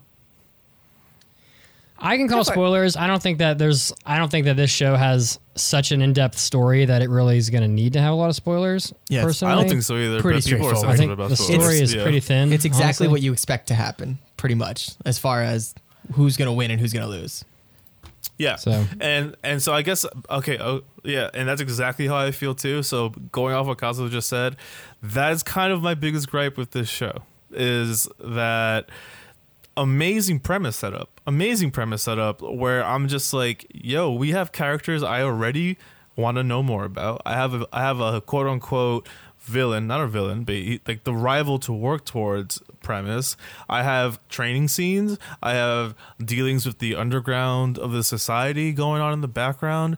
I'm excited. And then what starts to happen with the show is that the, the, the stakes for me start falling. And here's why, and it's because every fight is the same. Every yeah. single fight is the same. Every single fight, Joe, coach is like, Joe, you're the best. You're going to win this. And Joe's like, yeah, I'm the best. He goes into the ring, gets obliterated. Obliterated. Like, just beat the shit out of every fight. And he Dude. gets knocked down like four times. And then, like, he gets up every time, and then he knocks out the enemy one time, and he wins. Yeah. Dude, that's I, every I, single the, fight. That's when? every fight in the show. In what, I tweet. in what boxing, in what boxing world is that happening every time? And then, uh, but by, by like by the fight before the last fight, I'm like, I don't care, I don't care because wow. he's gonna get knocked down and he's gonna get up. Well, and he did. And you're right about that. Is and the fights are are are incredibly predictable because it's very much you know Joe takes a thousand hits, gets knocked down ten times, and then he gets up, hits the guy once, and he wins. But there's also a very intense level of inconsistency with how much punishment Joe can take. In, oh, yeah. in the Agreed. beginning of the, in the Agreed. beginning of the anime, he'll get hit by a by a, by a guy who's not even like a highly ranked fighter, by the way, mm-hmm. just some dude in the underground. Punch him once with with the megalo gear or whatever the hell you call it. And Joe's like mouthpiece flies out, teeth are flying. He's he's so K O'd. He's he's might as well be dead, right? And then at the end of the show, he's taken ten, twenty, fifty blows to the head from this gear, and he just he just takes it. And I'm like, well, you can't you can't K O a guy in the beginning of the show in one hit, and then at the end, by the end of the show, he's superhuman. You know what I mean? It, there's a ver- tremendous inconsistency there. I didn't it, really appreciate it, that. You would almost think that it was it was it was like they were thinking, okay. How how much time do we have to fill for this fight? All right, we have exactly. ten minutes on this one. All right, so then we'll just keep keep it rolling for ten minutes. Like he gets knocked down, he gets up, he gets knocked down, he gets up. However many times you need to to fill out the time, and then in the last thirty seconds, we'll have him knock the other guy out. That's what it almost felt like. I actually thought as a boxing show, this mega, as a sports anime, I thought Megalobox was pretty poor. I went back um, and I, I I think I, I'm. I think I'm the one who's different from everybody else here because yeah, I actually really enjoyed this show. show. Yeah. But um, I was not watching it as like a hyper, um, very fast-paced sports show. I was watching it more as a character drama. And um, I'm also, I'm like, I don't watch boxing, so maybe that's why I enjoyed this a lot more. But uh, yeah, I mean, I... I don't know. I got something completely out of different out of it, I know, so I didn't I, I, mind I'm, that the uh, fight scenes weren't what? as... I'm, I'm interested in this. I'm interested in this because then I want to know where you got your payoff for character. Yeah, because I would argue the characters were incredibly shallow and very one-dimensional. Mm, I don't know. Um, but if you disagree, I'd sorry, like to I'm readjusting. But um, I thought the characters between the main characters were really well done. The side characters, not so much. Um, I liked that Joe was um, just a, you know, the typical... It, I'm trying to think. The um, underdog is what I'm trying to get to. But um, I don't know. Uh, I felt like... Well, how would you describe the characters, though? Like, I guess is one way to, put, to ask it. Like, because you're saying that the characters you felt were really well put together and you appreciated the character development and everything. So how would you, like, describe them and their and how they developed? I think I like the, um, with Nanba, I was trying to think of his name, the coach. The coach, yeah. Yeah. I liked him, um, I liked Nanba. him a lot. I was very interested in, with between, like, Fujimaki, I was more interested in how he was going to get out of that situation with Fujimaka, far more than whether or not Joe was going to lose in his mm. matches. Yeah, I would agree with that. I think his character was, had, I think his character had an arc. I don't think yeah, Joe's had an arc. Definitely. I think Joe's character was the same. And I also liked Aragaki, the, um... the ex-soldier who uh, lost his legs. Yeah. Um, I thought that added a, bit, a little bit more to Nanbu's character, as like we got a, a good amount of backstory with, um, you know, Aragaki was his uh, previous student, and he lost his legs, and I guess Nanba was or Nanbu, um, you know, moved on, moved on to Joe, and then he's like, no, I want to come back and prove myself that I can still do this despite my. Um, disabilities. Not having legs. So, yeah. Yeah. So I, I really liked that. Um, I liked, uh, what was his, the, uh, Sachio. Sachio and his desire to bring down or, you know, stick it to the wealthy. Yeah. Uh, and yeah. Um, I think my, the thing that I loved most about the show, though, is it reminded me a lot of debates I used to have with uh, some friends with the... Um, in the future, when technology gets to a point where it completely changes our hobbies and our sports, where do the people who, you know, stick to the old ways, like, where do they go? Like, where is there a place for them in the future? Because, like, if you get to a point where technology is at the point where, you know, you could put in an algorithm and a painting or a computer can just generate a beautiful painting, or it can generate or it can compose a masterpiece. What about the people who still paint, like with traditional media, or they still play the violin? Are they going to have any place in this future? And are they even going to be able to compete if no one's like, you know, the days have changed. No matter what you do, you can't be as good as this computer. So I felt like, I don't know, it reminded me a lot of those old discussions. And I liked seeing Joe repeatedly go, no, I'm the real deal. I have real skill and I want to get out there and fight. And yeah, he got his ass kicked because you can't, I mean, I, I also felt like they though, didn't really utilize the... Uh, I didn't feel like they didn't re- utilize the um, gear as well as they should have. But yeah, he got his ass kicked a lot and he still won because, you know what, your hobby, if you stick in practice enough, you can still compete with the future.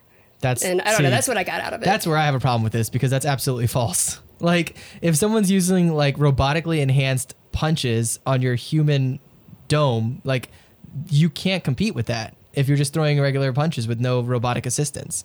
And like to say he got his ass beat, he did, but he won every single fight, which makes zero sense. Except, except well, except the beginning. Well, yeah. Well, I mean, like every single fight after he went with no arm, no. Uh, uh, what do you call it? We haven't really, gear. we haven't really transitioned into that p- part of the plot line yet. You know. As, well, I was gonna say that. Um, th- yeah, he did win, but these people weren't really much boxers. They're relying on A I to tell them where and how to punch. And Joe's like, no, I can overcome that. So, oh. I don't know. I like I like Joe as a character. He, I, I really don't have much problem with the characters in this anime. Like I, I thought they were fine. I mean, I enjoyed them. Yeah, I, I I really liked the I really liked the team Nowhere or whatever the hell it was called. I felt like Joe was the worst character by far because he had no no way. He had what? no personality. He I, had no. I liked Joe. I, I liked the coach, I, and I liked the little kid. The too. entire time, I want to root for him and I want to know more about him, but they don't tell you anything about him. He's just some guy who they keep repeating is the underdog, and it's like, yeah, I get that, but like, what are his motivations? What's his backstory? Why should I? What's where's his where's his development as a character? He doesn't develop. So he's the same guy in episode one as he is in the last episode. There's a there's a there's a point in the beginning of the show where where Joe and what's his name Nanba, his coach, mm-hmm. they have to go off and they have to start training to enter this tournament called Megalomania. Megalonia. Megalonia, because they because they screwed, Megalonia huh? because there, they that's, that's at Megalomania in the beginning. Yeah, he did. they they they burned they burned like a mob boss who was using them to make money off gambling. And the mob boss is like, well, I could kill you right now, or you can go win the Megalo Megalobox tournament. Mm-hmm. And presumably, I'm assuming, make money for the guy. And so they're trying to rise through the ranks of this like tournament ranking so they can fight. You know, Nanba wants to do it because he's going to get killed by this mob boss. Joe wants to do it because he wants to fight Yuri again. Mm-hmm. And so that's how the story ends up into this this chain of fight fight scenes. But to me, the problem with the show isn't the, really the characters for me personally. It's the fact that so much of the anime, I'm gonna, I'm just gonna, I don't have a, an actual exact percentage. I'm just gonna guess, thirty-five to forty percent of the show is boxing in the ring, mm-hmm. and when that much of the show is boxing, when that much of the show is being focused on one activity, you better do the activity well in a compelling way. And I didn't find the show's action compelling at any point past the first three episodes. Especially, I found it uncompelling at the end of the show. Um, but there, and, and I and I think personally, I think it's because the show didn't have enough time. Like, it's too short. It needed more runtime. They definitely rushed a lot of things. They rushed, and skipped a bunch of stuff. They rushed a lot of stuff, and they wasted episodes on things that honestly don't change the story if you take them out. Like, yeah. I've heard a number of people say, "I love the Adagaki section of the show." I get that it contributes some character or story, but that that that scene, that section takes up two whole episodes. Mm-hmm. When you if you lift it out of the show and remove it, does the show change?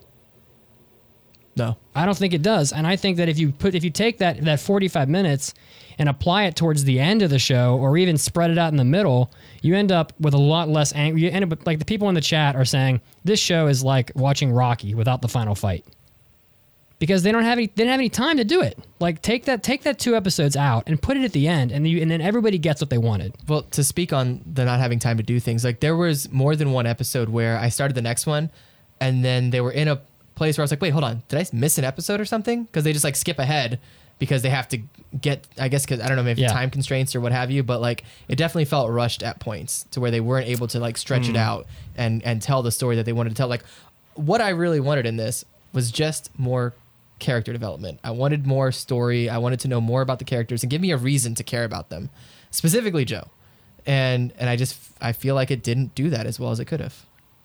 Well, and so I want to I want to argue the time point because yeah, go ahead. I, I don't think it's an excuse because you have movies like Rocky. Now, however, Rocky did end. Ex- was it Rocky one or two? Ended exactly uh, how this show ended. What I'm saying is that Rocky did it in two hours. Mm-hmm. Okay, True. So you have thirteen episodes. Yeah, that's four it's hours. It's not time. It's not time. It's bad writing, and and the loss of the like, and it's it's bad writing, and it's losing. It's not executing your premise and your overall uh, idea, which I do agree with Mandy, is the gearless versus the gear and human versus technology. I think that's an over or an overarching theme of the I show. I agree. Sure. They yeah. don't they don't execute, and they lose sight of how heavy their stakes are. Because here's the thing. And I, I love that Mitsugi said that the show is forty percent boxing, because it is. And I love that he said that if you're going to do forty percent of boxing, it has to be good. And I completely agree, because it's not. And it's not like it, each individual fight, had it been the first fight of the show, maybe it's interesting. But them being one after another and this playing out the same way, I don't care about about these fights more and more and more and more, because JoJo's going to win every time, right? In so the same way. That's... that's Right, exactly, in the same way. So that's minus one to stakes. Minus two to stakes is that I feel like they got off easy when they go against the deal they made with the mafia. I think an eyeball ain't shit to pay. For I don't what? know. I think well, that's pretty shit. It, it apparently, it apparently I don't wasn't so. blind at the end. I don't well, think so. Apparently, it wasn't shit because he was seeing just fine after the fact. Like he was dancing right. around and walking up to he people touch, and saying hi. I'm like, he, how do you know they're there?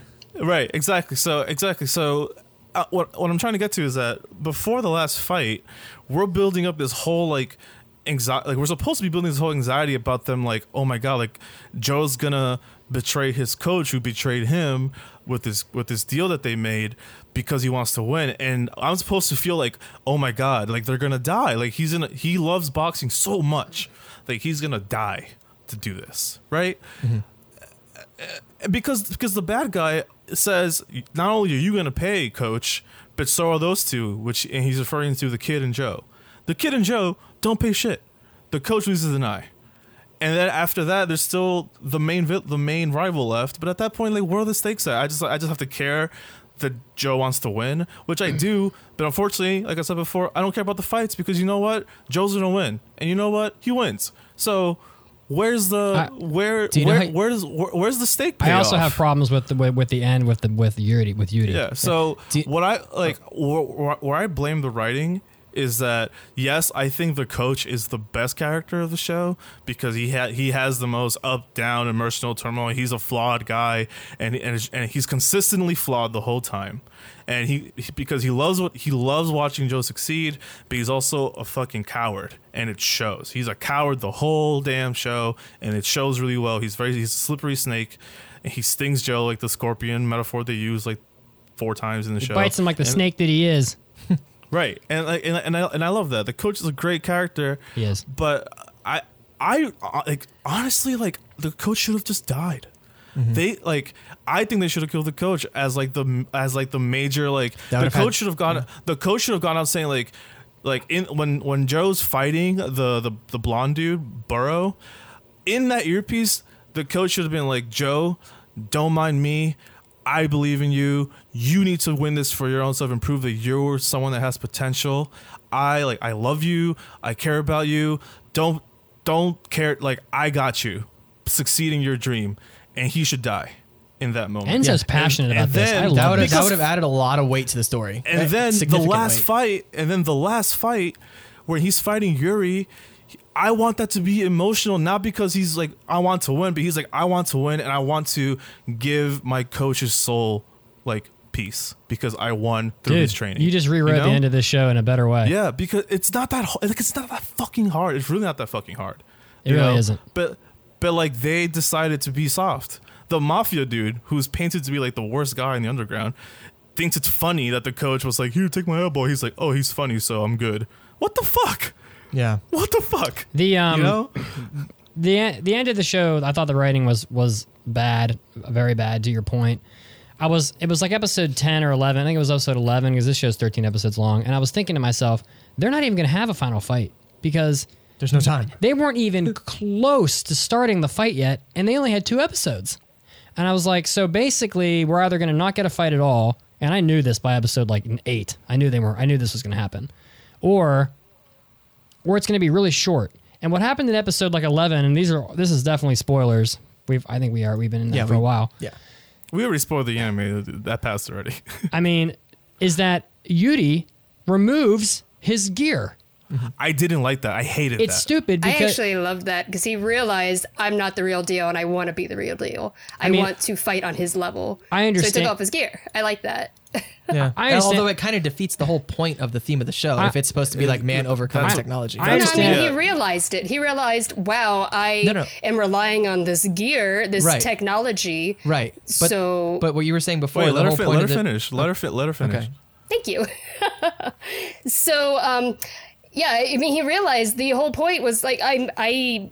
am not the real deal, and that's why he kept saying, no, I want to be the real deal, or, you know, Joe is the real deal, so let me um take off my, you know, I want to come back down to his level. This technology, our like our sport has progressed to the point where we don't have to be boxers, we just have to put on this gear and it does it for us. That's we're not you know we're not athletes.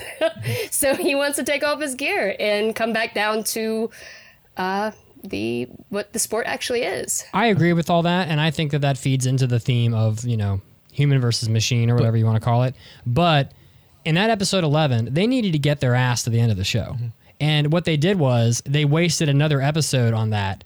And and really, and then and then miraculously, he it went from, oh, he's going to be in the most pain a human being can possibly feel. He'll be down and out forever, to boom, he's back in the ring like immediately. And it's like, not only did they not forward, not only did they not take a step forward towards the conclusion, but they took a step backwards in that episode. And I was like, how in the world are we ever going to finish now? Now Yuri's like writhing in pain on the floor of a, of a of a cabin or something, and we have approximately thirty minutes left in this anime. Mm-hmm. So I think that the theme is really, yeah. I think it's a really powerful theme, and I really love that that, that it's in there. Mm-hmm. But to Enzo's point, I just think the writing was terrible. Like it was like they it was like they wrote the show at a pace of of a, of a twenty-six episode series, about into episode eight. Then they were like, oh shit. Like, we got a lot more to do. We got we got fifteen episodes of content. We got to do it in five episodes. How are we going to possibly do this? And so they start time jumping. Mm-hmm. And Yuri, you don't even see him recover. It goes from he's half dead in a cabin to boom, I'm ready to fight. Yeah. And it's like, why and how does that happen? So here's my problem there with the whole like Yuri's arc and Joe's arc is that the entire point, and Mandy, I believe you expressed this earlier on, for Joe, for like the the, the point of Joe's character is to express how humans with their natural talent and hard work can overcome um, a cybernetically enhanced athlete. He's Rock Lee. And so his whole point, the whole point in, in his arc is to be like, I can I can climb the mountain. I can get to the very top. I can beat the best man in the world, even though he's using these genetic enhancements and I'm just using, you know, my natural ability. But then the guy who is supposed to represent all of this um, enhancement and, and, and modernization removes that. So then it's just Joe fighting a normal dude. And I get that it develops Yuri's character, which is cool, but it kind of ruins the whole point for Joe. Like, he's no longer fighting against uh, technological advancement. He's just fighting another guy. And it's like, well, well that's the not the point. I think the end of Joe's, like, um, I want to prove myself was his fight with uh, Mikiko, or um, the lion dude, the guy who was using oh, no. A I. Yeah. And I think watching him be defeated is what changed everybody else. Like, I, and then Yuri was like, wow, he, he, it inspired him and moved his character. But I still think Joe got the end of his character. Well, not the end, but, you know, proved himself when he was able to defeat uh, mm, Mikiko's yeah. A I. I don't think, I don't think either of you is wrong, actually. Because, no, I, I don't think so either. Yeah, because I, I agree, like, because what Mandy's saying is a way to execute the premise and what the show did. And like what me, like I'm on the same page as Kazuo kind of like I didn't, I didn't like it. Like I, I thought there was a better way to execute the premise because I thought like with the way Joe's character has been the whole show, I didn't think he would like the fact that Yuri took off his gear. I thought he was going to be mad about it. Um, I thought he was going to be like, no, like you can't say like, I, th- Like when you're like when the girl told him, I forgot the girl's name. Uh, she she like the the the Chirado girl. Chirado. Right? Yeah, Chirado. Yeah. Mikio. Mi- Mikio. Yukiko. Yukiko. There it is. Yeah, there it is. Mikio's oh, the brother. Mikio's the brother. Yeah, yeah. So I um, like when she told him that, and the the camera the camera cut to like Joe clenching his fist for like a slight second, and then I was like, oh yeah, like I agree, like I'd be tight too because I wanted to prove a point, like at the top, at the like at the at the at the ring that matters most. I wanted to prove it there in that fight. But then it cuts to him smiling like he's like, yo, I'm so down, which I also understand. But like I guess it just it just wasn't what I it just wasn't what I wanted. Like, but after hearing your opinion, man, it does. I didn't think about the fact that like. Yuri was inspired. I guess he was. Um, yeah, I guess that. Yeah, that makes a lot. It does make a lot of sense. I just, I just didn't like it. I, I would have rather have had um, Joe topple the machine from the top and not take the last fight as a human to human fight. Yeah. It's a little upsetting that like the final fight in the season is probably the most disappointing one in the whole season. I, like there's so many other fights that are like, oh, that fight was cool and that fight was all right and that one was pretty good. But then the last one's just like, oh, I felt okay. Totally betrayed by the anime. Actually, um, I watched it's because we didn't get to see a K O. I, I watched the final fight. Well, yeah, that was disappointing. Well, it, it, that and also I felt that the final fight lacked passion, dude. And they skipped through it so quickly. Like it was like when you first see it start, it's like all right, it's round four, and then it's like all right, now it's round thirteen. It's like because they didn't have any what? time. Where's the whole fight? Like, you know, I wanted.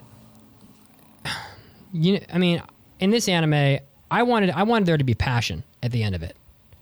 And I watched, I went back and I watched the end of uh, Hajime no Ippo, and like, it's just not close. I mean, Hajime no Ippo, they're playing Eternal Loop, you know. Yeah. They, you know, they've got the, the, I can actually play that on here now, but the, um, they, they, they've got Eternal Loop playing. You got the crowd is like stomping their feet all around the arena. People are screaming and cheering. There's like so much passion. People are putting their lives, their livelihood, everything they believe in on the line in the ring. And they give you a really, really compelling, like, four-episode fight in Hajime no Ippo that is just unbelievable. Like, it, it's it's as good as anything I've seen in, if in any sports anime.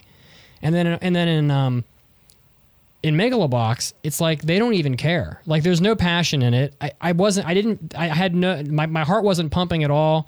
And the only reason why I feel this way is because they promised it at the beginning of the show. They promised an epic rematch between Yuri and.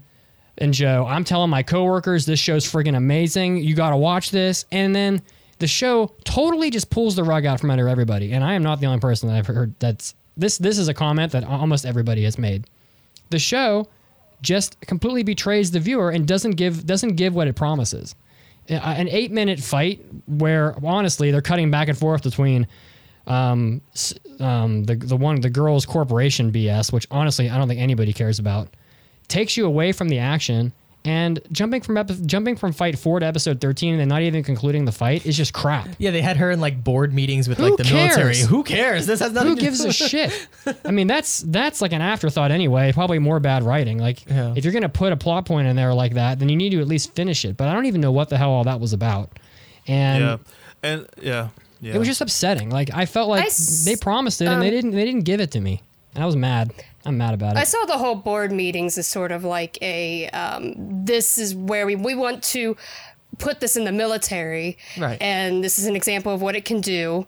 And then so after he took it off, that looked really bad on her because he took off the gear. And I think Yuri is trying to change the future. He's like, no, we don't need this. We don't need this technology. And that's how I took it. Yeah, no, I mean, I, I get mean, that. That's, that's what they're that's doing. How, that's yeah, how I took it too. It? But like, but like, what's the like? But why? Like, we, we have thirteen episodes to get the premise we signed up for across. Yeah, like, like we're, the, t- we're like, ca- to- the character, like the character premise across. I, I, like, I get the. This is something to like give more like more closure to the overarching theme of the show, but character premise wise, like I just didn't care. I needed I needed this fight to play out, and then it doesn't even play out anyway. Yeah, there's no time to tell like a broad like worldwide story of like militarism and, and the use of weaponry. Like there's no time for that. We have to tell the story of Joe, and, and we've got thirteen episodes. Well, yeah, they wasted fifty minutes on Otagaki. Yeah, I mean, yeah, like I like I totally like I totally like because I, I Mandy I got the same thing. Like I got I got why they put that scene in there, because it's like it it's it's like another example of like humanity reaching for technologies as the future and then losing our humanity in that action itself. And I get that, but like one there's. No it's time just, for that. There's just no time. There's just there was just no time. It was just no time. Um, it was just no time for that. And I like. And like, and going back to like the co- the coach dynamic with Joe, like because the coach, yes, he lost tonight, but he's alive, and the mafia is not on him really anymore. Although the guy's like, you guys will always be involved with us, but like in the show, there's no direct danger to them anymore uh, after he loses his eye. So there's no emotional stakes for Joe anymore aside from wanting to win, and because that's the only motivator he has. And by the way, the rest of the show plays out. I again, it takes me back to like, oh, the only thing I care about here is having this main character win. Well, guess what? I'm not in for a surprise because six, the six fights beforehand, he won, and then he wins this one too. So where, where, where, where are the final stakes I'm hanging on to, and where is the payoff? They don't exist. So that's why I'm extremely dissatisfied. Aside from the fact that objectively, we don't even get to see the end of the fight or the fight itself, because as you guys said, it cuts from like round four to like round fourteen, dude. And you get to see the. It's it's just like it's crazy. Because imagine this, like imagine what I said before. Mm-hmm. Imagine the coach dies, right? Imagine the coach dies. Imagine and Joe then dies. Jo- well, I think that's something like a lot of people were theorizing. That'd be some real that. weight. That'd be wild, yeah. But like, imagine the coach died, and then like during this last fight, as as Joe is landing the final combo, he we flash back to him practicing this combo with the coach. And then, like, when he lands it and he knocks out Yuri, he hears the coach say, "Good job, kid. You did me proud." Or, or, or, or how about, you know, or how about while while Joe's laying face down on the mat, bleeding out of, be bleeding all over his face. It's the memory of his coach, knowing that he that, that he has to live and fight and win this fight to honor to do honor to his coach who gave up his life. That is the motivation he uses to peel himself up off the mat, and then you get all the flashback stuff with the final combo. Or, or imagine if you want the show to continue, all that happens, like he gets knocked down, and he has the flashback, and he has the emotional moment, and he still loses. And then you get another season. Well, this show, absolutely. Do we all agree this should have been twenty-six episodes? Yeah, I agree. Yeah, definitely. Yeah, I, I definitely so. agree with all of you that the ending was not all that satisfying. It ended like just uh, everybody lives happily ever after. Haha, the end. Yeah, that that was my main issue with this, is that the ending, because the whole thing built up this world as being very gritty. It's very, um, you know, yeah, underworld driven, underworldish. Yeah, you know, with you have mobsters who are after them, and there's stakes, people can die. And then the ending felt a little bit too happy. Not that I really wanted everybody to die or anything, but it did feel almost like it was from a different anime and just kind yeah. of spliced in. Yeah, they're all like, but I dancing. definitely think that this would have been a lot better with more episodes. It needed it needed more. Like it was just, it was a victim of not having any time. I, I wonder why they chose. I. Knowing that it was going to be this short, I can't understand why the show moved at moved at the clip that it did. Like it was almost like they forgot. oh, we oh, whoops, we forgot it was twenty. It's like wait, wait, what? Wait, what, thirteen what, episodes? Thirteen? uh, what? I, I I I thought it was fifty. Yeah, you know, and usually, they're like, oh I, shit. Usually, usually I hate like exaggerate, like giving that kind of sarcasm when doing a review, but I totally agree with but you. But that's what I think. One. That that's how like, I feel. I totally agree. Like that's what it feels. It's they were just like, okay, okay, okay. We got to the mafia thing. Oh crap, we got two episodes left for the last fight. Oh shit. Oh, they didn't God. even have that. They had like eighteen minutes.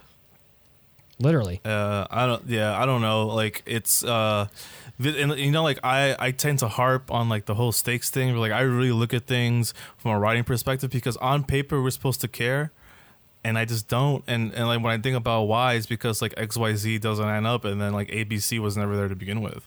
So uh, I, I just I, like I just can't I just I just can't tell I can't bring myself to be like, hey guys, this is a new Hajime no Ippo. Watch this.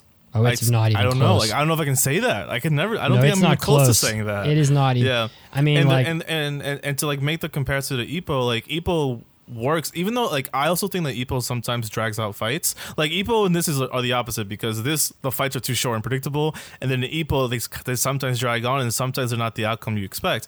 But the reason it's fine with Ippo is because you really you really care. Like, you really care that Ippo wins or loses, you know? You really, you, you even care if his friends win or lose. Because you know what? Those character dynamics, masterful. And you know why? Because they had time to breathe, because they have more than thirteen episodes. So, when you got that's kind of where, that's kind of where I'm at with how I feel about Megalobox. Too short for a premise that was set up extremely well. And therefore, when you aim high and then you shoot not even close, the, the fall hurts. And that's kind of where I'm at, unfortunately. I, I'm going to I'm, I'm gonna go ahead and score it, because I think we're, we've been going along for a while. I don't want to forget about the art in the show. I thought that the grainy, sort of old-fashioned looking art style was kind it. of reminiscent of early two thousands, late nineties. Um, I really thought they were aiming for bebop, to be honest, with this. And I, I really liked the aesthetic of it. And everything had kind of like a grunge, a grunge feel to it. And I think it really fit the setting of the anime. And honestly, the animation was, I thought the animation was fine. I thought it was good. But, you know, I... I aesthetics are great, but like, I mean, as a person who honestly prefers animation from the eighties and nineties over current stuff anyway, um, it doesn't mean that much to me. And I'm really upset that like, a- anytime I'm so excited about a show that I put my reputation on the line with my friends by recommending a show to them, and then the show just shits its pants and doesn't give me what I what I recommended it to people for, it makes me upset. Um, that said, I didn't think the show was like terrible. I mean, the beginning was was incredible. So I'm just, I'm going to give it. Um, I'm really interested to see where, where what you guys are going to give it, but I'm going to give it. Um, three times I pulled myself up off the mat out of five and miraculously won. um, so I guess I'll go next. Uh, speaking of the animation or in the art style, I should say, um, I did actually. I I really love the art style. I love that like kind of hand drawn art style. where you can see kind of the imperfections and everything. Like, I really enjoy that. So I like what they did there. I also think that that might even have something to do with the theme of the show. Like, if you think about it, they're they're they're showing that humans can still hang on the level of like advanced technology. And likewise with the art, mm-hmm. you have hand-drawn art and, and kind of in, in a way to say, hey, you know, hand-drawn animation can be just as good, if not better, than computer animation. So that's kind of cool. I appreciate that. I like what they were thinking there, if that's what they were thinking. Um, yeah, I mean, the show, we've kind of said it already, but it, it start it it ramped up really quickly from the beginning. I was super into it. Um, I my biggest faults with it were just simply the lack of character development, and it could be just simply because they had thirteen episodes, but I feel like some characters were developed well enough. You know, that side character who had his legs blown off had a ton of character development. He had a full arc, which was really good. But Joe, to me personally, was the same exact person in episode one that he was in episode thirteen, which in my book is a major flaw. Like, the, the, the most important part of any show or any book or any story is characters. You have to fall in love with the characters, and the characters have to have an arc. They have to develop. They have to achieve something, not just external, but internal. And I feel like he, he didn't really get anywhere or anywhere significant. Um, and that really hurt the show. The music is another thing I want to touch on. The music was incredible. I love the music in the show. Um, But overall, it just, it didn't do much for me. It just, it felt by the end of it all, of course I was disappointed with the ending, but as I reflected back on it, I felt like the show was just, it was okay. I couldn't really recommend it to anyone. Um, well, yeah, because I mean, if somebody wants to watch boxing, there's other there's better shows. Yeah, sure. Um, so this is a tough one, but I'm going to have to give it two and a half out of five. Rough. I wanted to give savagery. it. A, I want. I want to give it a three, but I can't. Not what, in good. What did you give Darling in the Franks? I think I gave that a three. Jesus Christ, Kazuo. Hey, damn, dude. I'll I'll I'm defend that three. Not to call you out, but like, as what the hell, dude? Hey, go, go back and listen to the review of Darling in the Franks. I explained hey, baby, in great detail. Hey, why hey baby, it. hey baby. Listen, you got your opinion. You got your opinion, my guy. All right, all right. Uh, I can go next if you want to go last, Mandy. I don't, ca- That's I don't care. That's fine. Um, I am on the same boat with uh, Mitsugi and Kazuo um, for a lot of the reasons that the show disappointed me.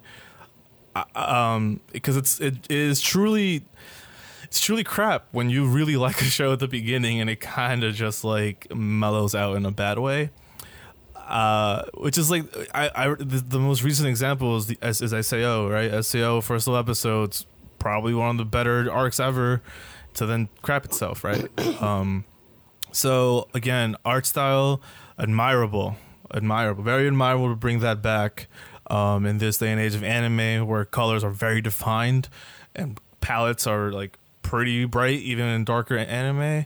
Um, I like it. I love the urban feel. I love the music. I actually think episode twelve, although, you know, kind of halting the pace of the show in sometimes awkward ways, I think episode twelve had everything prior to episode twelve been really good. I think episode twelve was a good pre-final fight episode because of the music and that rap that's very specific, uh, specifically about Yuki and Joe, Yuri, Yuri and Joe. Um, I, uh, but that's all. That's all. That's all that's really there because I, I, I could not convince myself that the writing was remotely good aside from the first three episodes. So, like Kazuo said, to me the show is pretty average too. Um, just average. It's just like that was that was fine. That's that's how I walked away from it. I wasn't satisfied, and I like I can't I can't give the show a four. I really wanted to give the show a four point five when I first started. I was hoping this would be a four and above anime, but I'm gonna give it three point five um, times that Joe's face hit the mat out of five because it's just a bummer, man. Um, just, just a bummer. So, yeah, I mean, overall, I, from the beginning to the end, I agree with the ending um, being kind of lackluster, but also this was made as like a fifty-year anniversary to Ashita no Joe, so I, I've never seen the original Joe, and I know we're not supposed to mention that, but it might have an, like, because it was done as like a celebration, maybe the fans of that would know a little bit more about the ending than I would. Um, uh, overall, up until the ending, though, I really enjoyed it. I, I liked the characters. I thought it looked fantastic. Um, I really liked the music a lot. Um, I really liked the themes. I felt like it had a lot of really good direction moments. Um, there were some moments with the animation. It was a little, little bit off. It had a lot of, like, still yeah, moments. I feel, yeah. But, um... Oh, I lost my train of thought. Um, yeah, I felt like it did a really good job with the showing and not telling of uh, with parts of, like, the themes of the story. Um, yeah, I mean, I was never bored throughout the whole thing. I loved it. So I'm giving it a four. You okay. You also got your you got your opinion too. And y'all can suck it. so it so we gave it a four, a three and a half, a three, and a two three point two five. I did all about target, so it's a three. Where, where do we average out? A three? Yep. Yep. Oh, okay. I'm well, okay it rounds that. up, right? I have no idea. So yeah, I guess that. It's a three and a half then, because it rounds up. Okay, that's fine. Okay, so moving on to mailbags. Dude, I'm going to get so much shit. Moving on. For giving this a two and a half and Darling in the Franks a three. But hey, man, I one hundred percent stand by it. If you if you don't agree, go back and listen to the... I thought both anime had bad writing. Yeah, go back and listen to my... No, my I, I definitely recall Kazuo like arguing very good points for Darling in the Franks, so right. I just was shook. Here come, here come, here come your mailbags. We, we got to be quick. It's time for an almighty anime mailbag.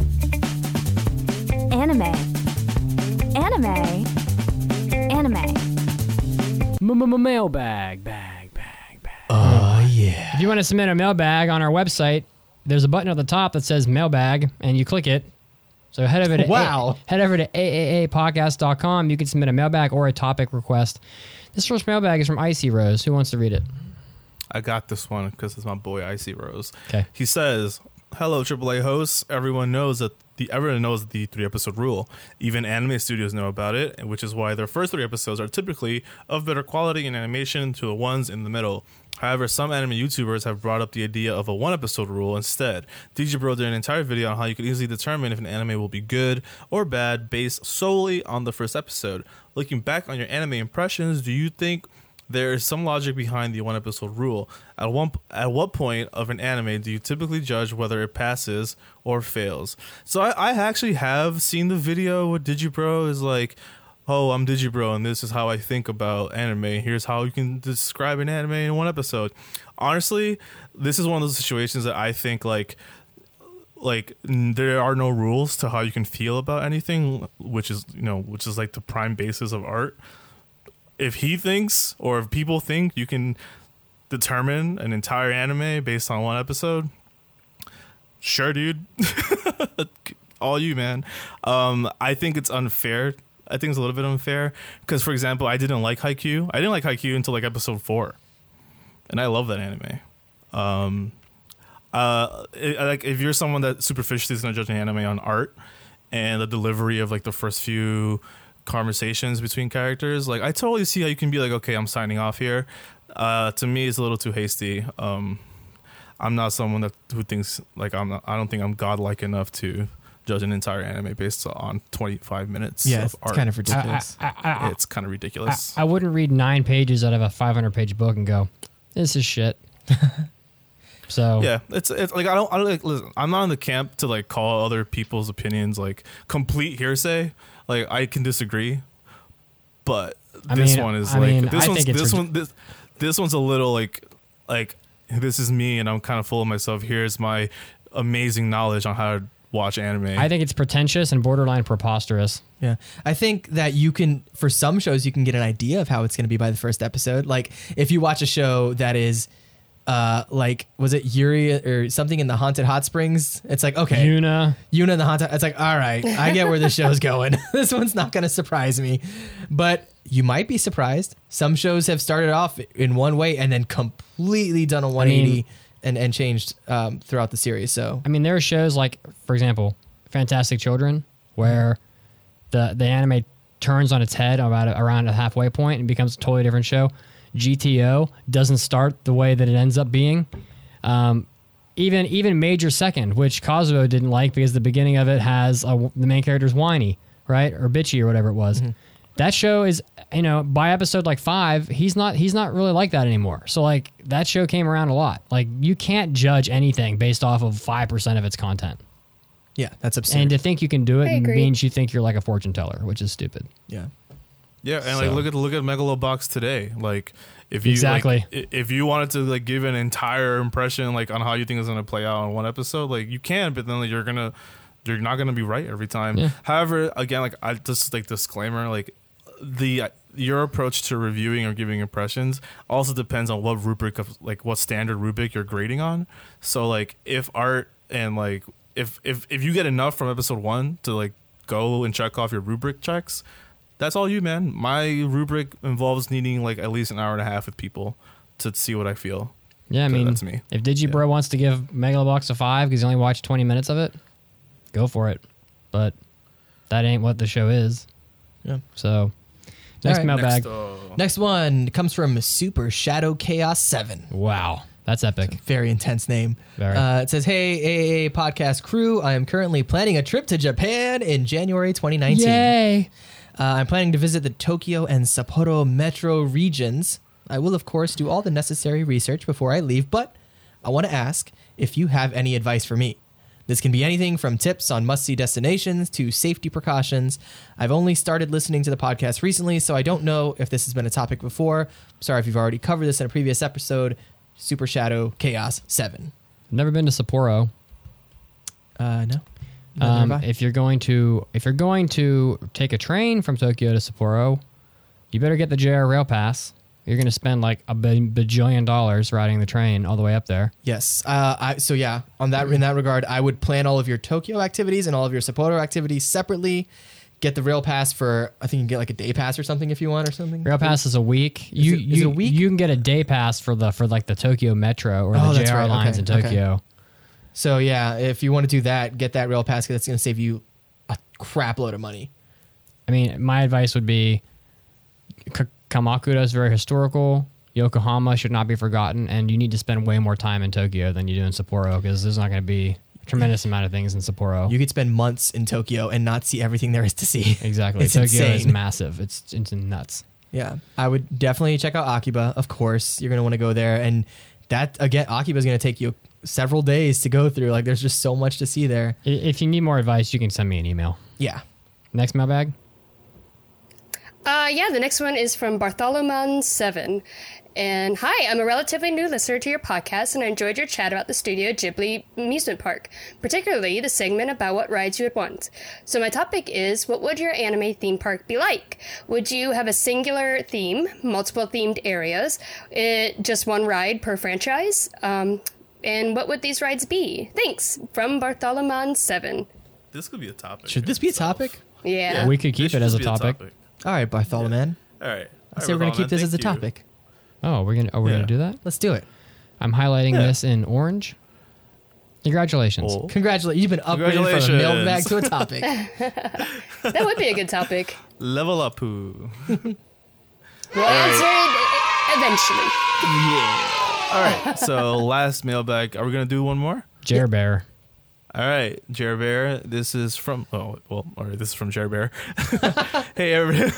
Jer Bear, this oh is from Jer Bear. Listen, my I'm on birthday brain mode. Okay, I'm sorry. Um, oh, his birthday. Mailbag says, "Hey everyone, my mom has been a fan of Ghibli films for a long time, but even though she introduced me to anime as a kid with the movies like with movies like Kiki's Delivery Service and Howl's Moving Castle, she herself had never seen any anime not Ghibli related. That was until recently when I convinced her to watch A Land of the Lustrous. She loved it." Uh, since then, she's been she's seen Girls Last Tour and A Place Further in the Universe and asked for more. Based on what she's enjoyed, short, sweet shows with female protagonists, do you have any recommendations for her? Thanks for the help. Oh, your mom, may I may I assume, has been transformed into an anime addict. It's true. It's she's true. One of us. Damn she's right. one of us. Damn right. Damn right. Good job, Jer Bear. You've added one to the, to the army. Anyway. Uh, Mandy, yes, you got some. I have stuff listed. Uh, yeah. The ones with female protagonists. I put down Flying Witch. It's super sweet um, about girls wanting to be witches, um, or they are witches. Um, Inari Kon Kon is has a female protagonist, and she it's a very sweet one too. Yudu Camp is sweet one about um, camping, girls camping in Violet Evergarden. Uh, that one's short, um, very emotional. And uh, it doesn't have a female protagonist, but any chance I get to recommend Natsume Yujincho, I will. Yeah. uh, oh. So it's wait. very sweet, not a female protagonist, and uh, but it is, and it's not short, but it is very sweet. And after you watch the first episode, uh, you could skip around because it is yeah. episodic. Yeah, and I have um, I would recommend it's. It's also not really like short, but it is in the same line as the ones like as like slice of lifey like silliness and sweet. Um, it's Working. I would I love watching Working. It's like really feel good. Um, And I also would recommend, oh my God, I just had one and I can't remember what it is. So, okay, so Working. Oh, and Azumanga Daioh. Watch that. Oh, one. yeah, nice. Oh, yeah. Yeah, Azumanga Daioh. It's and, not short, but sweet. And uh, Hanasaku Iroha. And then after she's done watching all of that, get her to watch Shirobako, which is another show about a bunch of female protagonists. And it's short. It's like thirteen episodes. And it's really good. And it's all about making anime. So after she's watched all these anime, maybe she's curious about how it's made. Boom, Shirobako. And, and, and then she will truly oh. be an addict. And then Berserk. And, uh, and, Berserk. Like, and, then, and then Berserk. And then Prison School. Watch the show or Prison yeah, School. Prison School. Um, yeah, a recent one I think is also Sakura Quest would be a fun one to watch. Ninja too. Scroll. It's very, it's very sweet. Ninja Scroll. Yeah, totally sweet. Yeah, very sweet. Yeah, very sweet. There's very women sweet. in there. There's, there are. Oh, my God. Oh, boy. All right, we're done. All right, guys. Thanks so much for listening in and uh, joining us live. And um, all of you listening at home, thank you also for tuning in. I know you're all commuting and working, and I hope we made your made your day a little better. If you wanna, if you wanna, if you wanna pay us back for uh, for making you feel good, you can head over to our website A A A podcast dot com. Wow, what was that? I have no idea. What just happened? Oh, wait, your Discord just bugged out. What the hell's going on? What the hell? It's doing the same thing it was doing earlier. How do I fix it? I don't know how you fixed it earlier. We can hear you. Yeah, but I we're hearing hear ourselves you. echoed back. Ooh. Oof. Mm. Uh. Mute yourself. Let's try now. Oh, there we go. Wow. Discord is sometimes. Discord's so weird.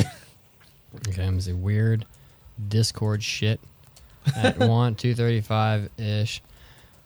Yeah, so you, can, so you can head over to our website, A A A podcast dot com forward slash join. Throw us a couple bucks. Help us continue to pay our taxes and all the other crap we have to do. Pay our taxes. That's, it's reality. You have to pay taxes. And and pay and we, for Mitsugi's bacon addiction. My bacon addiction. And, of course, we will ha- we will we will give you even more stuff to listen to at work, which, which includes our hobby addicts. You can hear my mom spill her guts about all the things yes. that I used to do. I got I got deep.